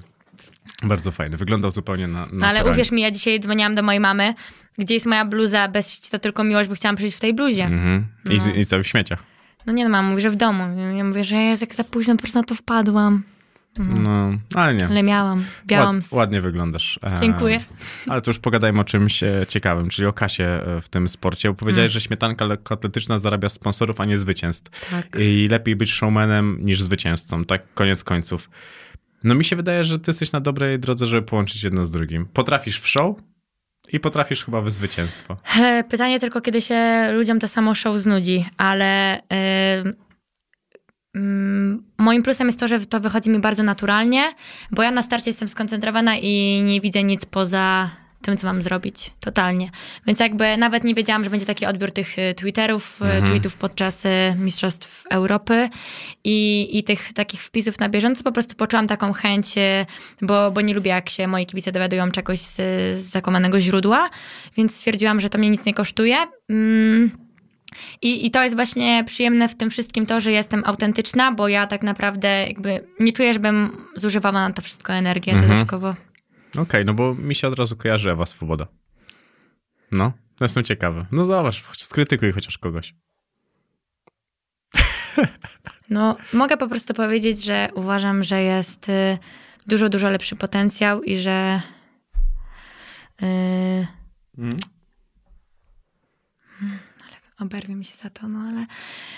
Mam nie mówić tego, co myślę. No po prostu y, to jest naj, nasza najszybsza Polka w historii i nie jest doceniana przez to, jak się zachowuje. Ale jakby ja rozumiem, że to też jej wychodzi naturalnie, że ona Mhm. nie ćwiczy tego, mm, co powie, jak się zachowa, więc to też, to też jest, w tym wszystkim też jest jej urok, ale nie wiem, czy nie jest mi to po prostu, nie mam po- powodów do tego, żeby to oceniać, ale czy nie byłoby znacznie lepiej, gdyby gdzieś była większa koncentracja na ten sport i na to, żeby zaskrobić sobie sympatię kibiców, aniżeli powiedzieć to, co się myśli. Naprawdę ty to mówisz? No, nie powiem jakby też wszystkiego, bo. Yy, bo nie znam tej osoby po Mhm. prostu. Gdybym wiedziała, to bym powiedziała i bym wiedziała, że ona się na to nie obrazi, a ja nie znam tego, jaka ona jest pozasportowo, tak? Czyli ja też widzę tylko te wywiady, te śmiechy, chichy, te przekleństwa, za które się tam przeprosi. Kocham mamę, kocham tatę. I. Yy, i, I może to jest dziewczyna, która w ten sposób sobie z czymś radzi, Mhm. A, może, a może to jest dziewczyna, która też, też ma plan, że za parę lat zupełnie inaczej będzie się wypowiadała i, i to był taki, ch- chciała najpierw przyskrobić sobie jakiś y, kibiców i szumu wokół swojej osoby, więc y, jakby nie lubię się też wypowiadać na temat osób, y, których ja nie znam i które nie wiem jakby czego doświadczają na co dzień, bo, bo ja po prostu tylko widzę świetne wyniki i potencjał na pewnie znacznie lepszy. Ja patrzę na to w taki sposób, e, nie wiem na ile kojarzysz Artura Szpilkę. I Mm. Artur miał bardzo dużo kontrowersji związanych No ze i swoją... przegrywał też chyba walki. No ale on to. bardzo dużo wygrywał. Nadal. On Tak, bardzo tak, dużo tak, tak, wygrywał. Trzeba tak. pamiętać, o co on walczył, w jakich pojedynkach on w ogóle stanął Mhm, do ringu. oczywiście, Bardzo tak. dużo ludzi nigdy by się tam nie dostało. Mhm. No ale Artur też miał różne wypowiedzi i to wszystko, ten wizerunek był taki... Kontrowersyjny. tak, kontrowersyjny, szarpany. I ja go tutaj poznałem, mm, zapraszając go do podcastu i mu powiedziałem, że to będzie teraz jego najlepszy czas w życiu. Mm, Te walki na sam koniec tej kariery, MMA, freak fighty, to będzie teraz jego najlepszy czas w życiu. Artur bardzo dużą e, zmianę też w swoim życiu e, przeżył e, i to widać. A pomyśl sobie, że zbudował to wszystko na tej kontrowersji, bo on będzie na zawsze zapamiętany. Ilu Tak, było tak. I bokserów? właśnie zastanawiam się, czy, czy to nie jest też e, innych sportowców droga. Ale tak, No. ilu było bokserów, którzy którzy w, Po wiesz, prostu walczyli, walczyli. Też, mieli, No tak. też mieli, wiesz, wielkie walki, ale koniec końców nikt o nich już dzisiaj nie pamięta. Mhm. A Artur Szpilka, mm, to jest też bardzo ciekawe, on w mojej świadomości jest od zawsze. Tak jakby był... i w mojej też. A ma 32 lata, czy No 33, więc kurde, to jest nadal młody gość, który... Ale też chyba wychodziło mu to właśnie naturalnie. To właśnie Mhm. jest też to, Tak, żeby to tak. nie było udawane, że, że próbujemy e, w ten sposób zaskrobić sobie tą popularność, ale faktycznie tak. I też e, e, doceniany będzie z tego, jak już jest teraz. Mhm. Już, pop- a popularność zyskał przez to, jaki był, a, a doceniany będzie przez to, jaką przeszedł, e, że tak powiem, transformację. No tak. I Zobacz, i może to jest też droga do tego, że okej, są, jest tobą zainteresowanie, są na pewno jacyś sponsorzy, bo ty sama mówiłaś, że ten rok był dla ciebie lepszy, ale startowałaś 9 razy w roku. To Mhm. jest nie do powtórzenia. Tak, nie do powtórzenia. No, to wiesz... To, Chyba, że zagwarantują mi, że to mi da zwycięstwo w Paryżu. No to tak, to bym to no, powtórzyła, no, ale... Czyli nie, czyli nie, nie powtórzysz Mhm. tego, no, bo to jest naprawdę potężna ilość występów. Tak, za duża, za duża, ale nie odczułam tego w skutkach zdrowotnych i skoro nie odczułam tego już, a mam taki sztab, który zadba o to, to nie odczuję tego na przestrzeni tych lat. To po prostu będzie piękny rok, Mhm. e, zwieńczony, e, e, okraszony w jakieś sukcesy i zwieńczony tą ciężką robotą i, i tak naprawdę teraz to już będzie takie... Wydaje mi się, że bez takiego roku ja nie mogłabym sobie teraz pozwolić na to, że to ja będę wybierała starty, że to ja będę decydowała gdzie, kiedy, z kim i... i mm, tak naprawdę do momentu, kiedy nie osiągnęłam jakiegoś spektakularnego wyniku, a dla mnie czwarte miejsce Mistrzostw Świata i ten rekord polski Mhm. to był taki po walce, to y, wtedy bym nie potrafiła odmówić żadnemu y, organizatorowi, a teraz już powiem, na przykład, to, że to mi koliduje z moim planem przygotowawczym i, i po prostu nie. A wtedy chciałam też y, mm, doświadczać tych startów z dziewczynami jak najwięcej i, i teraz, kiedy już wiem, że celem jest tylko i wyłącznie ten Paryż, to, to będę po prostu o to zdrowie dbać bardziej. Pojawiły się po tym roku takie konkretne oferty sponsorskie? Nie. To też jest takie... I nie rozumiem, bo na ten moment naprawdę nie potrafię tego zrozumieć, czy, czy robię coś źle w tych mediach, czy po prostu moja konkurencja jest dla ludzi y, niczym ważnym, oprócz grona kibiców, których sobie teraz y, Mhm. sympatii zaskrobiłam, ale ja, ja naprawdę się łudziłam, że po tym roku to ja będę przebierała w ofertach i y, że będę musiała bo, bo kiedy ktoś nie ma pieniędzy, to nagle chciałby te wszystkie, więc gdyby się pojawiły wszystkie oferty, to pewnie próbowałabym to wszystko pogodzić. A teraz to jest tak, że ja y, wezmę to, to, co jest, bo, bo tych sponsorów się nie odezwało prawie w ogóle i nadal to, ja na przykład nie rozumiem, dlaczego mm, spółka państwa się nie odzywa, jeżeli ma, ma większość sportowców i nie chce mieć rekordzistki Polski w siedmioboju i nie chce mieć rekordzisty Polski na płotkach. Nie potrafię tego pojąć, bo mają inne nazwiska, które mm, nie mają rekordu Polski i, i, i jakiejś nawet predyspozycji do tego, żeby te rekordy Polski były, Mm, a, a jakby chcą tworzyć taką potęgę, ale Mhm. mm, na ten moment y, wiem, że w takim razie, skoro mnie nie chcą, to jak złożą tą ofertę, to powiem, że nie, bo, bo jakby prosiłam niejednokrotnie o pomoc i, wiem też, że jestem mocno zawistna i pamiętliwa, ale y, jeżeli ja deklarowałam Mhm. mm, swoją osobą, jakie będą wyniki i czego potrzebuję, żeby tych wyników osiągnąć, to nie rozumiem sponsorów, którzy mi odmówili, a teraz mi proponują, bo takie oferty są, ale mówię ci, że ich nie ma, bo ja po prostu w ogóle ich teraz nie rozważam, że, że teraz w momencie, kiedy jestem rekordzistką Polski w pięcioboju i siedmioboju i mam medale z imprez międzynarodowych, to, to teraz będę z dumą e, szczyciła się ich logo. Ja właśnie mam teraz sponsorów, którzy mm, być może to nie są duże pieniądze, bo, to- bo to jest po prostu na miastkę i, No to i trzeba... 70-80 tysięcy miesięcznie to jest bardzo mało. A jak jest jeszcze mniej? To właśnie. Ale ja właśnie jestem lojalna wobec moich sponsorów i nawet jeżeli nie będą mi w stanie zaoferować y, więcej, to pewnie do końca kariery już z nimi zostanę.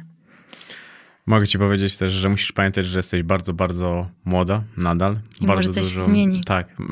Ogólnie, jeżeli chodzi o to, trzeba pamiętać, że emocje to jest najgorsze, co Doradca. może tak doradzać, więc uważam, że zawsze trzeba pamiętać o tym i się nie obrażać na rzeczywistość, bo rzeczywistość jest trochę inaczej i szerzej skonstruowana na to, jak myślimy, a mogę ci powiedzieć, że spółki Skarbu Państwa niosą za sobą pewien ciężar, yy, z którym trzeba się zmagać. Yy, Ja I to wiem, też wcale nie byłoby jakieś tak, kolorowe. Więc e, znaczy chodzi o to po prostu, że nie można mówić, że nie i nigdy, bo to są słowa pułapki, mm, które zobowiązują cię na bardzo długi czas, a jednak na końcu tego łańcuchu, łańcucha pokarmowego to ty jesteś tą, Mhm. która mogłaby coś dostać e, więcej Mhm. zdecydowanie niż e, oni od siebie, no bo jakby, jakby nie było to i też na to tak patrzę, że w tym sporcie, jeżeli się na niego się decyduje, to najważniejszą umiejętnością jest cierpliwość, której nie masz i brak obrażania się i właśnie pamiętliwość trzeba wymazać i wtedy dopiero można być tak naprawdę szczęśliwym i otwartym na to,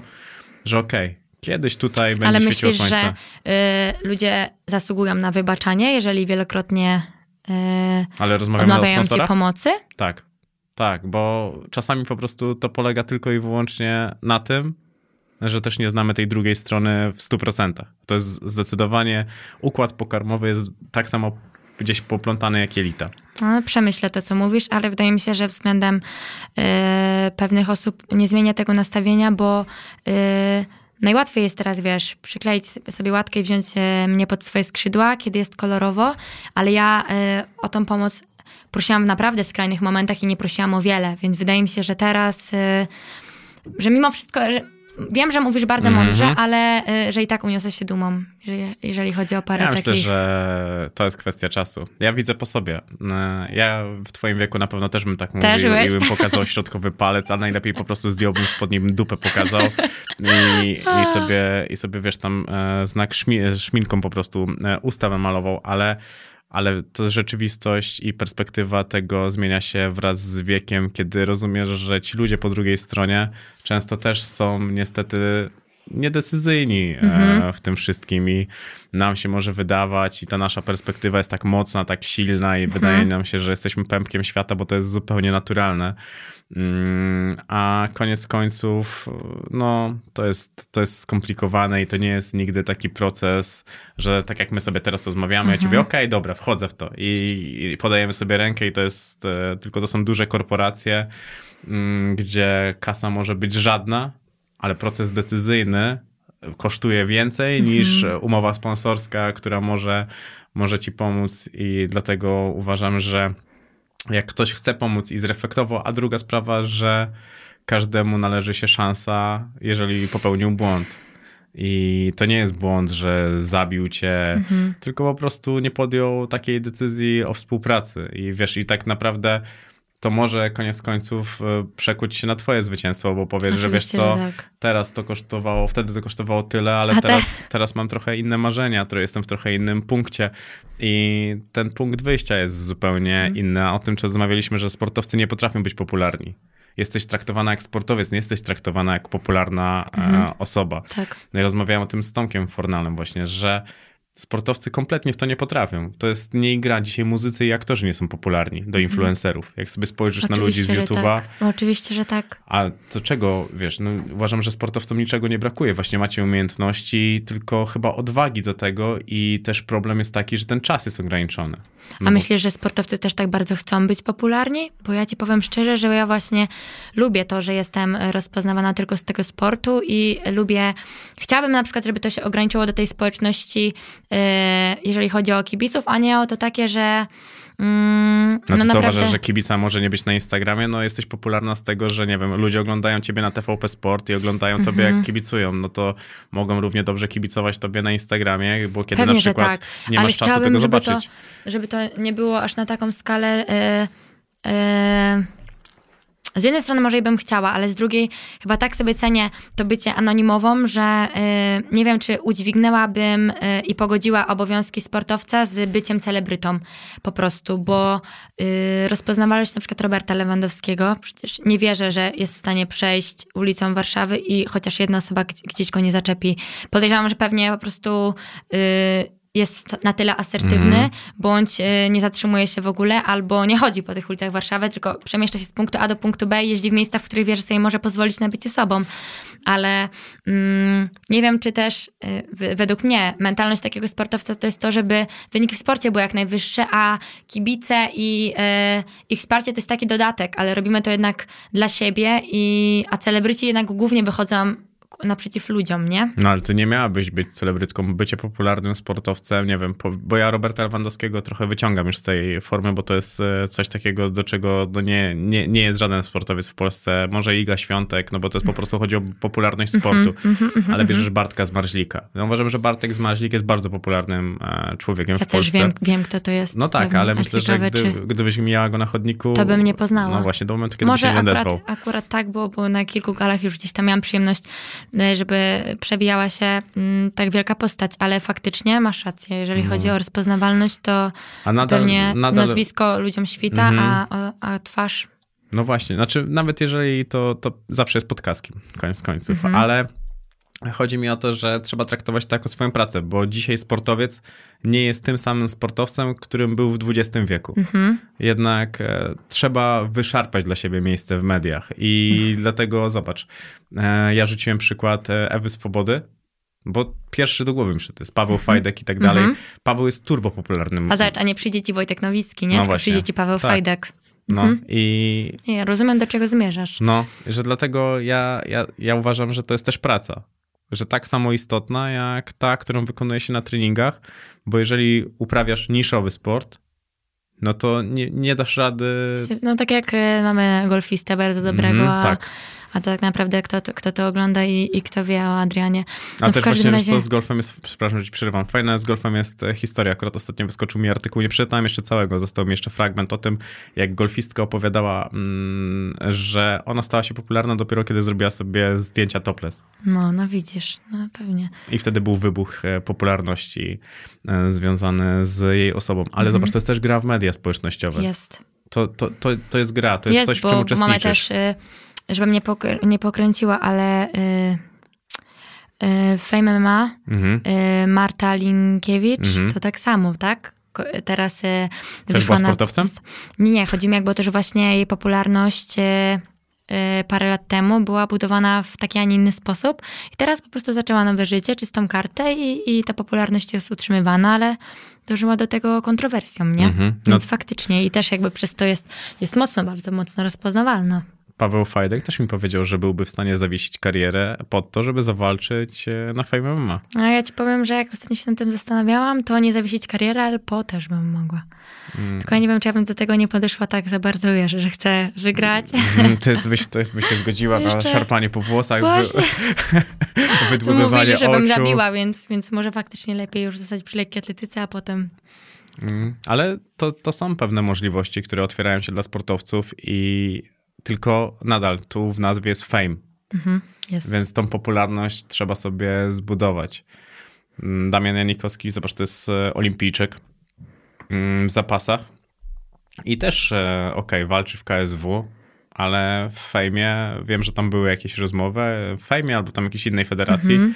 ale to też nie jest takie oczywiste, no bo koniec końców musi nazwisko dać tą, tą liczbę, no dlaczegoś muszą tu ludzie zobaczyć.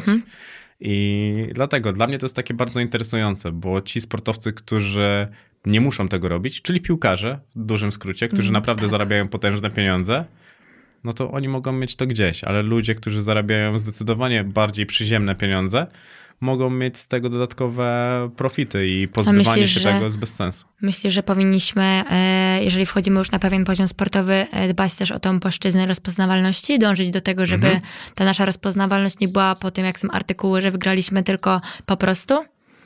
Ja uważam, że to powinno być na takim etapie, że mm, nie musisz się martwić, że czy sport da tobie żyć. A nie myślisz, że. Dajmy na to przykład, że e, pojawiłyby się spoty reklamowe ze Mhm. sportowcami. Nie myślisz, że takie mamy społeczeństwo i taką mentalność, żeby nas zjedli przy pierwszej porażce, mówiąc, że 2%. zajęliśmy się, zajęliśmy się y, nie tym, co powinniśmy i od razu wyniki spadły. Mi się wydaje też, że właśnie w Polsce nie jesteśmy tacy otwarci na to, żeby sportowiec mógłby być też y, w jakimś stopniu celebrytą i, i po- popularnym osobą, bo u nas jest taka łatka, że po prostu my zapierdzielamy, robimy swoją Mhm. robotę i są wyniki w sporcie. No i co z tego? No nie, oczywiście, że nic No, z tego, że znaczy- jeżeli moglibyśmy zyskać, ale No ale to chodzi o, o, o samo postawienie pytania i ja uważam, że 2% ludzi by to skrytykowało. E, Tylko problem jest trochę głębszy. Zresztą rozmawiałem o tym z Natalią Kukulską, że kiedy miała pod swoim wpisem 200, e, 200 komentarzy, 198 było pozytywnych, a ona widziała tylko dwa. negatywne. No, Mhm. Większość ludzi będzie za, zadowolona. Pomyśl sobie, że idziesz do Bydgoszczy, reklamujesz jakąś dużą e, firmę, jesteś na billboardach i, i myślisz, że wie, większa liczba ludzi jest dumna. Zna- To trzeba zna- byłoby zmienić mentalność sponsorów, żeby No. byli chętni na to, ale oczywiście, że tak. No, więc Bo na razie tylko wykorzystujemy wizerunek do tych takich inicjatyw, które by się nam przydały, nie? Pokażę ci to na tej zasadzie. Pomyśl sobie, że masz milion fanów. Mhm. Liczba jest po prostu z kosmosu i 5%, 5% z tego osób cię hejtuje. No, No okej. mm, Ale a teraz, pomyśl, no, a teraz pomyśl sobie, że masz 50 tysięcy i nikt cię nie hejtuje. Mm, Wiadomo, wolałabym też mieć tą opcję, że mam milion fanów i... i... I, nie ma osoby na świecie, która podoba się każdemu. Oczywiście, też Dlatego tak ja uważam. uważam, że trzeba patrzeć na siebie, bo żeby nie zostać po tej karierze z niczym. Mhm. Bo tak często to na koniec No wygląda. przede wszystkim my nie mamy, na takim poziomie już nie mamy czasu na to, żeby pójść do pracy nawet na pół etatu, więc e, budzimy się z ręką w nocniku i tylko jakieś zaplecze finansowe albo y, rozpoznawalność mogą nad, nam dać szansę na dalsze życie, nie? Mhm. Bo, bo było też wielu sportowców, którzy przez y, brak pieniędzy po prostu kończyli nie najlepiej. No sama mówisz, że nie chciałabyś e, trenować e, po karierze. ile. Tak, no i zobacz, no dlatego ja uważam, że popularność to jest coś takiego, gdzie właśnie chciałbym, żeby sportowcy, naukowcy to byli ludzie popularni. Bo i to jest bardzo łatwe do zrobienia, tylko tak po prostu, chciała. ale nie, no bo to się wystarczy nie obrażać na, na te media społecznościowe. Po prostu wystarczy zrozumieć, że tak jest skonstruowany świat. Jesteś młodą osobą, masz 23 lata. Ja tak samo, Tomek chyba jest e, rok, e, nie, dwa lata starszy. I też z nim o tym rozmawiałem. Czy są siatkarze, czy siatkarze są popularni? I co odpowiedział? Oni tak są pół na pół. Bo ja bym tak powiedziała, że, że dosyć są. Nie wiem, czy są jako drużyna, bo, bo akurat ja znam nazwiska, ale y, pytanie brzmi, czy, czy faktycznie ludzie ich po prostu rozpoznają z tego, że to są siatkarze i grał Kurek i Kubiak i tak dalej, czy, czy Mhm. faktycznie wszyscy pojedynczo też by byli? No, Tomek akurat ma taki moment, że teraz Że tak. tak, ja myślę, że dużo, dużo, dużo osób go rozpoznaje, no ale tą, tą czołówkę siatkówki myślę, że tak. Tam ich obserwuję na Instagramie po 200-250 tysięcy e, ludzi. Naszego obecnego rozgrywającego też? Bo to była dla mnie taka nowość. Rozgrywający to kto? No też właśnie teraz ci mi powiem nazwiska rozgrywającego. Okej, no Tomek ma 217 tysięcy No obserwujących, a jak rozmawialiśmy, to jeszcze nie miał 200, a, nie rozmawia, a rozmawialiśmy e, tfu, tydzień temu gdzieś. Widzisz? Mu tam szybko rośnie strasznie. Te dziewczyny szaleją na, e, na jego punkcie. A zaraz może być zaklepany przez Dodę. No, e, tak, to prawda. Mnie też ciekawi ogólnie przyszłość sportu. Ostatnio na Netflixie oglądałem taki mm, dokument o tym, jak sport może wyglądać. Że mogą być ogólnie dwie dyscypliny sportu. Że jest sport powiązany ze sztuczną inteligencją, sztucznymi ścięgnami i jakimiś innymi po prostu udoskonaleniami ludzi, że będziemy po prostu bardziej doskonali i stworzeni do dużo większych ciężarów, obciążeń. Mm, tego wszystkiego myślę, że to też się wydarzy za naszego życia. No jednak liczba dopingu już chociażby teraz na tej płaszczyźnie jest tak spora i tych środków jest tak dużo. No właśnie, to jest największy problem. Że mimo, że próbujemy zwalczyć, to jest tak dużo.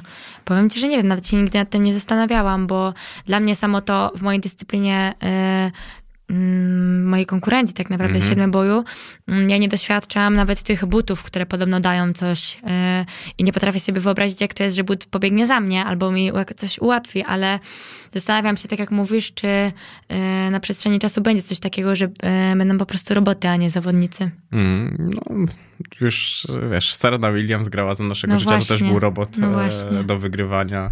Mm, kilka, kilka takich e, robotów e, przeżyliśmy, ale takim z, Mhm. oczywiście pozytywnym znaczeniu e, tego słowa. Zresztą widziałaś film o siostrach Williams? Nie. Oj, też świetna produkcja. Powinnam No, zobaczyć. na pewno. Dobrze. Jeżeli chodzi o takie wiesz, wchodzenie na szczyt i tą całą drogę, to na pewno na pewno fajne. E, mam jeszcze tutaj, że marzyłaś o Giele w kupę, w AMG, w szarym Tak. macie, a obok masz pana Frelika, który sponsoruje kilka osób z lekkiej. I nadal nie ma żadnych propozycji, ale powiem ci, że A sama takie, szukasz? Yy... Szukałam jak byłam młodsza Mhm. yy, i teraz tak naprawdę podejrzewam, że gdybym bardzo się postarała, to by było łatwiej, ale nie szukam. Mhm. Zajmuję się już tylko tym sportem i, i nawet nie chcę się rozdrabniać na to, że takie niepowodzenia by powodowały we mnie irytację. A to GL to jest tylko takie marzenie po prostu, bo, bo piękna bryła i, i nie Mhm. sądzę, żebym kiedyś wydała, gdybym miała pieniądz, tyle pieniędzy na auto, musiałabym ich mieć bardzo wiele i moje dzieci i moje wnuki musiałyby mieć już zabezpieczoną przyszłość, a, re, a raczej nie przykładam wagi też do takich rzeczy. To jest takie marzenie, że właśnie jak, jak gdzieś mi minie giele, to szybciej zabije serce i mówię, o, ale ktoś ma świetnie, ale tak naprawdę y, nie sądzę, żebym kiedyś y, woziła się. Mm, to ja sądzę strzałą. akurat, wiesz? E, naprawdę. A nie... Myślę, że to zarobię takie pieniądze i że wydam włas, własnej kieszeni na to. Mhm, tak, tak. Ja uważam, że tak. się cieszę, że mi tego życzysz. Nie, no nie, nie, no uważam, że masz do tego predyspozycję. Serio, jeżeli chodzi o to, no. I też e, uważam, że dużo więcej luzu złapiesz. Że to też jest taki, ja pamiętam ten swój czas w tym wieku i byłem taki, że nawet chodziłem w koszulach, e, naprawdę. I tak chciałem być bardzo poważny, dużo bardziej poważny niż w ogóle byłem, ale czułem się wtedy taki niby, że taki Mhm, poważny jestem mhm, mhm. y, że nadawałem sobie takiego wyrazu, bo mi najbardziej mi go w życiu brakowało, żeby ludzie traktowali mnie Mhm, poważnie. Rozumiem. I myślę, że to też po prostu przyjdzie z czasem. I byłem dumny jak paw, naprawdę. Byłem tak kurewsko dumny. E, I wiem, jak dużo ludzi chciało mi kiedyś podać rękę, ale za to, że mi nie podali jej za pierwszym razem, to nawet nie chciałem na nich spojrzeć. Mhm. I to był błąd. E, I to był błąd, bo tak, to życie jest naprawdę dużo, dużo bardziej skomplikowane niż wtedy mi jako dziecko, no bo byłem dzieckiem, mogło się wydawać i jak mi ktoś tak gadał, to ja sobie, co ty pierdolisz w ogóle? Ja będę inna. To tak, to mam No. teraz, to jestem na tym samym etapie w życiu. No, naprawdę, to jest zupełnie, zupełnie naturalne. To masz menadżera na przykład, który mógłby ci szukać takich e, ofert? Tak. Y, mm, To Od jakiegoś czasu mamy y, dopiero teraz nowa współpraca Mhm. zupełnie z y, przyjacielem moich świętej pamięci trenerem i, i zobaczymy, jak nasza współpraca się będzie potoczy, potoczy, ale na pewno to jest bardzo dobry człowiek i, i wiem, że będzie walczył o to, żeby było mi jak najlepiej, więc Mhm. teraz powiedzmy, że ja jest, zaczynam być spokojna o to wszystko. No, Ja też, nie struktury. oszukujmy się, niestety jestem e, z tych osób, które nie będą dążyły po trupach do pieniędzy. Nie wiem, czy to jest Mhm. dobrze, czy nie, ale jeżeli e, mam na opłatę e, mieszkania i jeżeli mam na rehabilitację i na trening, to nie za bardzo jeszcze tak myślę o tym, co będzie za 20 lat, że mogę, wiesz... Bez jedzenia da się Mhm. żyć. Więc nie wiem, czy, nie wiem, czy to nie jest tak, że mnie kiedyś to zgubi, albo może mi się to zmieni na przestrzeni lat, ale na razie wydaje mi się, że to jest też takie dobre, że ja nie szarpię się i próbuję mm, teraz trochę urozmaicić życie mojej mamie Mhm. i trochę jej pomóc i trochę oddać, aniżeli teraz ciułać każdą złotówkę i, i, i gdzieś tam się zabezpieczać na, na przyszłość, bo też wydaje mi się, że mam dwie sprawne ręce do roboty i, i też y, byłabym w razie czego w stanie zawalczyć, gdyby nie ten sport, to, to o to, żeby, żeby było mi dobrze, więc y, tak nie za bardzo się martwię Mhm. o to, czy, czy kiedyś... No to są marzenia, żeby mieć ten dom, a, a czy będzie mi to dane zrealizować, to... A osiągnęłaś więcej niż miałaś marzenia? Eee, Jako dziecko, nie już jako ktoś, kto mógł o tym marzyć. Powiem ci szczerze, że nie zastanawiałam się nad tym. Mm, Ja nigdy nie. Wydaje mi się, że jakby to, jakie mam życie teraz, to jest takie spełnienie y, marzeń, nawet z Mhm. nawiązką y, z dzieciństwa, bo ja nie podejrzewałam, że kiedykolwiek dostanę jakąś wiadomość od kibiców, że jestem y, dla nich autorytetem czy wzorem do naśladowania. Nadal się z tą definicją nie zgadzam. Y, I. y, Wydaje mi się, że wtedy, jako ta mała dziewczynka, to w ogóle nie marzyłam, że będę miała mm, świetnego partnera, będę miała w końcu uśmiechającą się mamę mimo, mimo jakichś Mhm. kilku przeciwności losu, mm, że będę miała grono takich zna, znajomych, na których będę mogła polegać. Wydaje mi się, że marzyłam wtedy o zupełnie innych, ym, mniej y, wartych rzeczach i y, że tamta dziewczynka, wiedząc, że jakie będzie miała teraz życie, to by była bardzo, bardzo szczęśliwa i by go wyczekiwała. Hmm. Ale też e, jak mama, mamy choroba na ciebie spadła, to był jaki etap twojego życia? Mm, w sporcie już wszystko się układało, z partnerem wszystko już się układało i tylko nie potrafiłam zrozumieć, dlaczego to znowu mnie los testuje, bo tak naprawdę na razie to e, największe tragedie dotyczą mojego trenera i teraz mamy, czyli dwóch najbliższych mi osób w życiu. No to nie potrafię zrozumieć, gdzie zawiniłam na przestrzeni tych moich 23 lat życia, żeby to mnie spotykało, a osoby, które po prostu które zasługują na to, żeby nie było tak kolorowo, to, to faktycznie y, y, manna z nieba, ale wydaje mi się, że wszystko się dzieje po coś i e, że my z mamą wyjdziemy z tej walki obronną ręką i y, że już, już chyba nic gorszego nas nie spotka, skoro doświadczyłyśmy e, choroby i śmierci w jednej z blis- bliższych nam osób. I jeżeli przetrwamy to, to we dwie już naprawdę będziemy szczęśliwe i e, będzie już tylko lepiej, więc może to po coś miało być. No jeszcze przede mną całe życie, przed mamą o te 20, to całe kilka lat e, mniej, mm, ale to, to wszystko nadal może być bardzo, bardzo piękne i ja wierzę w to, że mm, skończę karierę zadowolona i skończę wtedy, kiedy ja będę chciała na moich zasadach i, i założę wtedy rodzinę i że też to w mojej mamie to będzie takie zaszczepione drugie życie i, i ona wtedy będzie doświadczała yy, znowu tego, yy, jak nieposłuszne może być dziecko, bo na pewno moje dzieci takie będą, yy, bo nie wierzę, żeby z moich genów mogłoby powstać coś innego Yy, i że ona wtedy, że to będzie wtedy jej jedyne zmartwienie. Ja bym bardzo chciała tego dla niej i, i tego dla siebie, żeby moje zmartwienie mojej mamy teraz to już nie było to, co włoży do garnka, ani mm, to, czy y, gdzie się podziejemy, tylko to, czy jej wnuki stwarzają jej problemów i są nieusłuchane. Hmm. A myślisz, że. Aha, bo ty zakładasz jeszcze, że nie, nie, nie, że nie będziesz mieszkała w Warszawie, bo zastanawiałem się, czy ściągniesz mamę do. Ja już e, jej teraz to proponowałam, bo powiem ci, że byłoby też mi łatwiej o nią zadbać, jakby ona była pod ręką, że tak powiem. Mhm. Bo to tak się mówi, że to są tylko trzy godziny, ale w momencie, kiedy ja wracam z dwu, trzytygodniowego obozu i mam dwa dni do kolejnego, to ciężko jest wygospodarować Mhm. ten czas, żeby znaleźć te sześć godzin na samą podróż. Mm, ale moja mama jest y, typem samotnika. Y, uwielbia siedzieć w domu, uwielbia się zaczytać w książce i y, mimo chęci i mimo próśb i obietnic, że naprawdę tu będzie jej dobrze, Mhm. to ja wiem, że ona nie opuści tej Bydgoszczy, choć ja nie wiem, jakbym się starała. Więc po prostu ja, ja będę robiła wszystko, żeby jej zapewnić y, jak najlepszą przyszłość, mm, bo, bo ona na to zasługuje bardziej niż ja na to zasługuję. Mm, ty sobie trochę odejmujesz tym wszystkim. To tak widać, że gdzieś tam z tego, wiesz, Myślisz, zabierasz. że to się no nie, no zmieni? jasne, zobacz, Mi zabierasz się wydaje, sobie, że na razie jeszcze jak doświadczasz tego, jak, y, jak matka cię samotnie wychowuje i, y, i po prostu widzisz, że jej uśmiech to tylko to, kiedy ty osiągasz jakiś sukces dla siebie, ważny, to ja bym w końcu chciała tak naprawdę można by powiedzieć, że moja mama jest jakby takim moim trochę zmartwieniem, bo y, ja bym chciała, żeby było jak najlepiej i chciałabym jej wynagrodzić te 20 lat y, szarpaniny.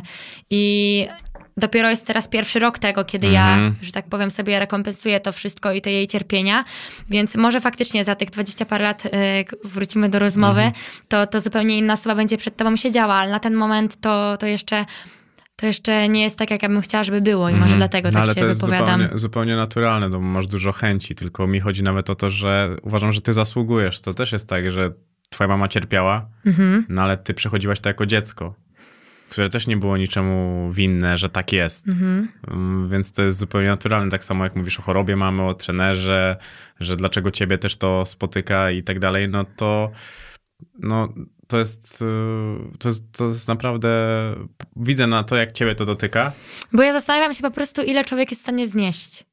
ale to, Wiesz o co no, chodzi? dokładnie I to rozumiem. Jakby ja już teraz y, bardziej spodziewam się złych rzeczy, aniżeli tych dobrych i, tym, y, i nie przykładam aż tak wagi do tych dobrych, bo wierzę, że to jest chwila, to będzie ulotne i, i że w tej bańce nie będę żyła wiecznie. I chyba dlatego ja... y, ja nie jestem. Kiedyś byłam bardzo mocno, mówiła mama o mnie i, i znajomi i, i te dzieciaki z podwórka, że jestem po prostu optymistką, Mhm. a wydaje mi się, że teraz strasznie realistką i może nie, mm, mm, nie zakładam najgorszego scenariusza, bo zawsze wierzę w to, że będzie dobrze, ale jak spadają na mnie kolejne jakieś gromy jak z jasnego nieba tych, tych negatywnych Mhm. rzeczy, to, to wszyscy inni się przejmują, a ja mówię, norma, to też trzeba przeboleć, to jest kolejna rzecz, z której trzeba wyjść ze zwycięską ręką. Tylko czasami ten dziecięcy optymizm, takie, taki u, nat, naturalny uśmiech jest e, no, jak nic innego. Tylko to jest w stanie czasami nas wyciągnąć z Mhm. takiego, takiej ciemności. I wydaje mi się, że nie ma sensu tego w sobie na siłę zabijać Mhm. i mówienie tego, że a dobra, no kolejna zła rzecz, okej, no to trzeba przepracować, tylko po prostu trzeba patrzeć. Co e, dobrego mogę tak, z tego No, wyciągnąć. i, i, I gdzieś w tej, i co dobrego się wydarzy dalej, Mhm. po co idę. No bo jednak koncentracja na tym, że okej, no to jest kolejna rzecz i trzeba sobie z nią poradzić, jednak jest e, kłopotliwa, bo w twojej głowie siejesz coś takiego, no że okej, jest dobrze, zaraz coś się wypierdoli Mhm. na plecy. nie, nie cieszę się za długo, nie? Mhm. Tak jest dobrze. No, a jednak te Pewnie na sukcesy... przestrzeni tak. lat Tak, to się tak, trochę to- wykreuje. No bo to, co ty powiedziałeś, że to jest taki pierwszy rok, gdzie możesz poczuć szczęście, takie powiedzmy wolność taką Tak. e, dookoła tego wszystkiego. No wydaje mi się, że wszystko, co najlepsze jest przed tobą. Sam powiedziałeś, że najlepsze wyniki w twojej dyscyplinie sportu osiąga się około 30. Więc wiesz, Mrożek mówił, że 5 minut do przodu mm, to życie, a reszta to wyobraźnia. Więc e, myślę, że wyobraźnię masz akurat dużą, więc e, o to, się, o, to, o, to, o to się nie martwię. I dobrnęliśmy do końca. Zaczek pięknie. Bardzo, ci się dziękuję. Cieszę. Ja też ci bardzo dziękuję. Ta rozmowa była e, pierwszą, mm, nad którą ja się jeszcze zastanawiam, jak wrócę do domu. Nic dziwnego, wyjątkowy prowadzący, a ty to po prostu dociągnęłaś. Nie, bardzo ci dziękuję za rozmowę. Na pewno jeszcze przemyślę y, bycie butną i obrażalską, Mhm. bo, bo może Chłopak nawet nie dostrzegam. Oczywiście, że tak. Ale na pewno y, mogę też na tym zyskać, a nigdy tak na ten, w ten sposób na to nie patrzyłam. Raczej chciałam odcinać kupony i być zero-jedynkową, a może faktycznie warto. Y, no i zobaczymy. Na, na przestrzeni lat zobaczysz, czy twoja rozmowa ze mną coś wniosła do mojego życia i mam nadzieję, że tak. Niewątpliwie. Będziesz dumny z tego, że odmieniłeś los lekkoatletki. Tak. Bardzo, najmłodszej, najmłodszej, bardzo. pierwszej. A, no właśnie, jesteś najmłodszym, Najmłodszym moim, gościem. najmłodszym moim gościem. To trzeba sobie e, odnotować. E, młodsi goście na razie cały czas robią w pampersy. Bardzo, bardzo dziękuję. Dziękuję bardzo.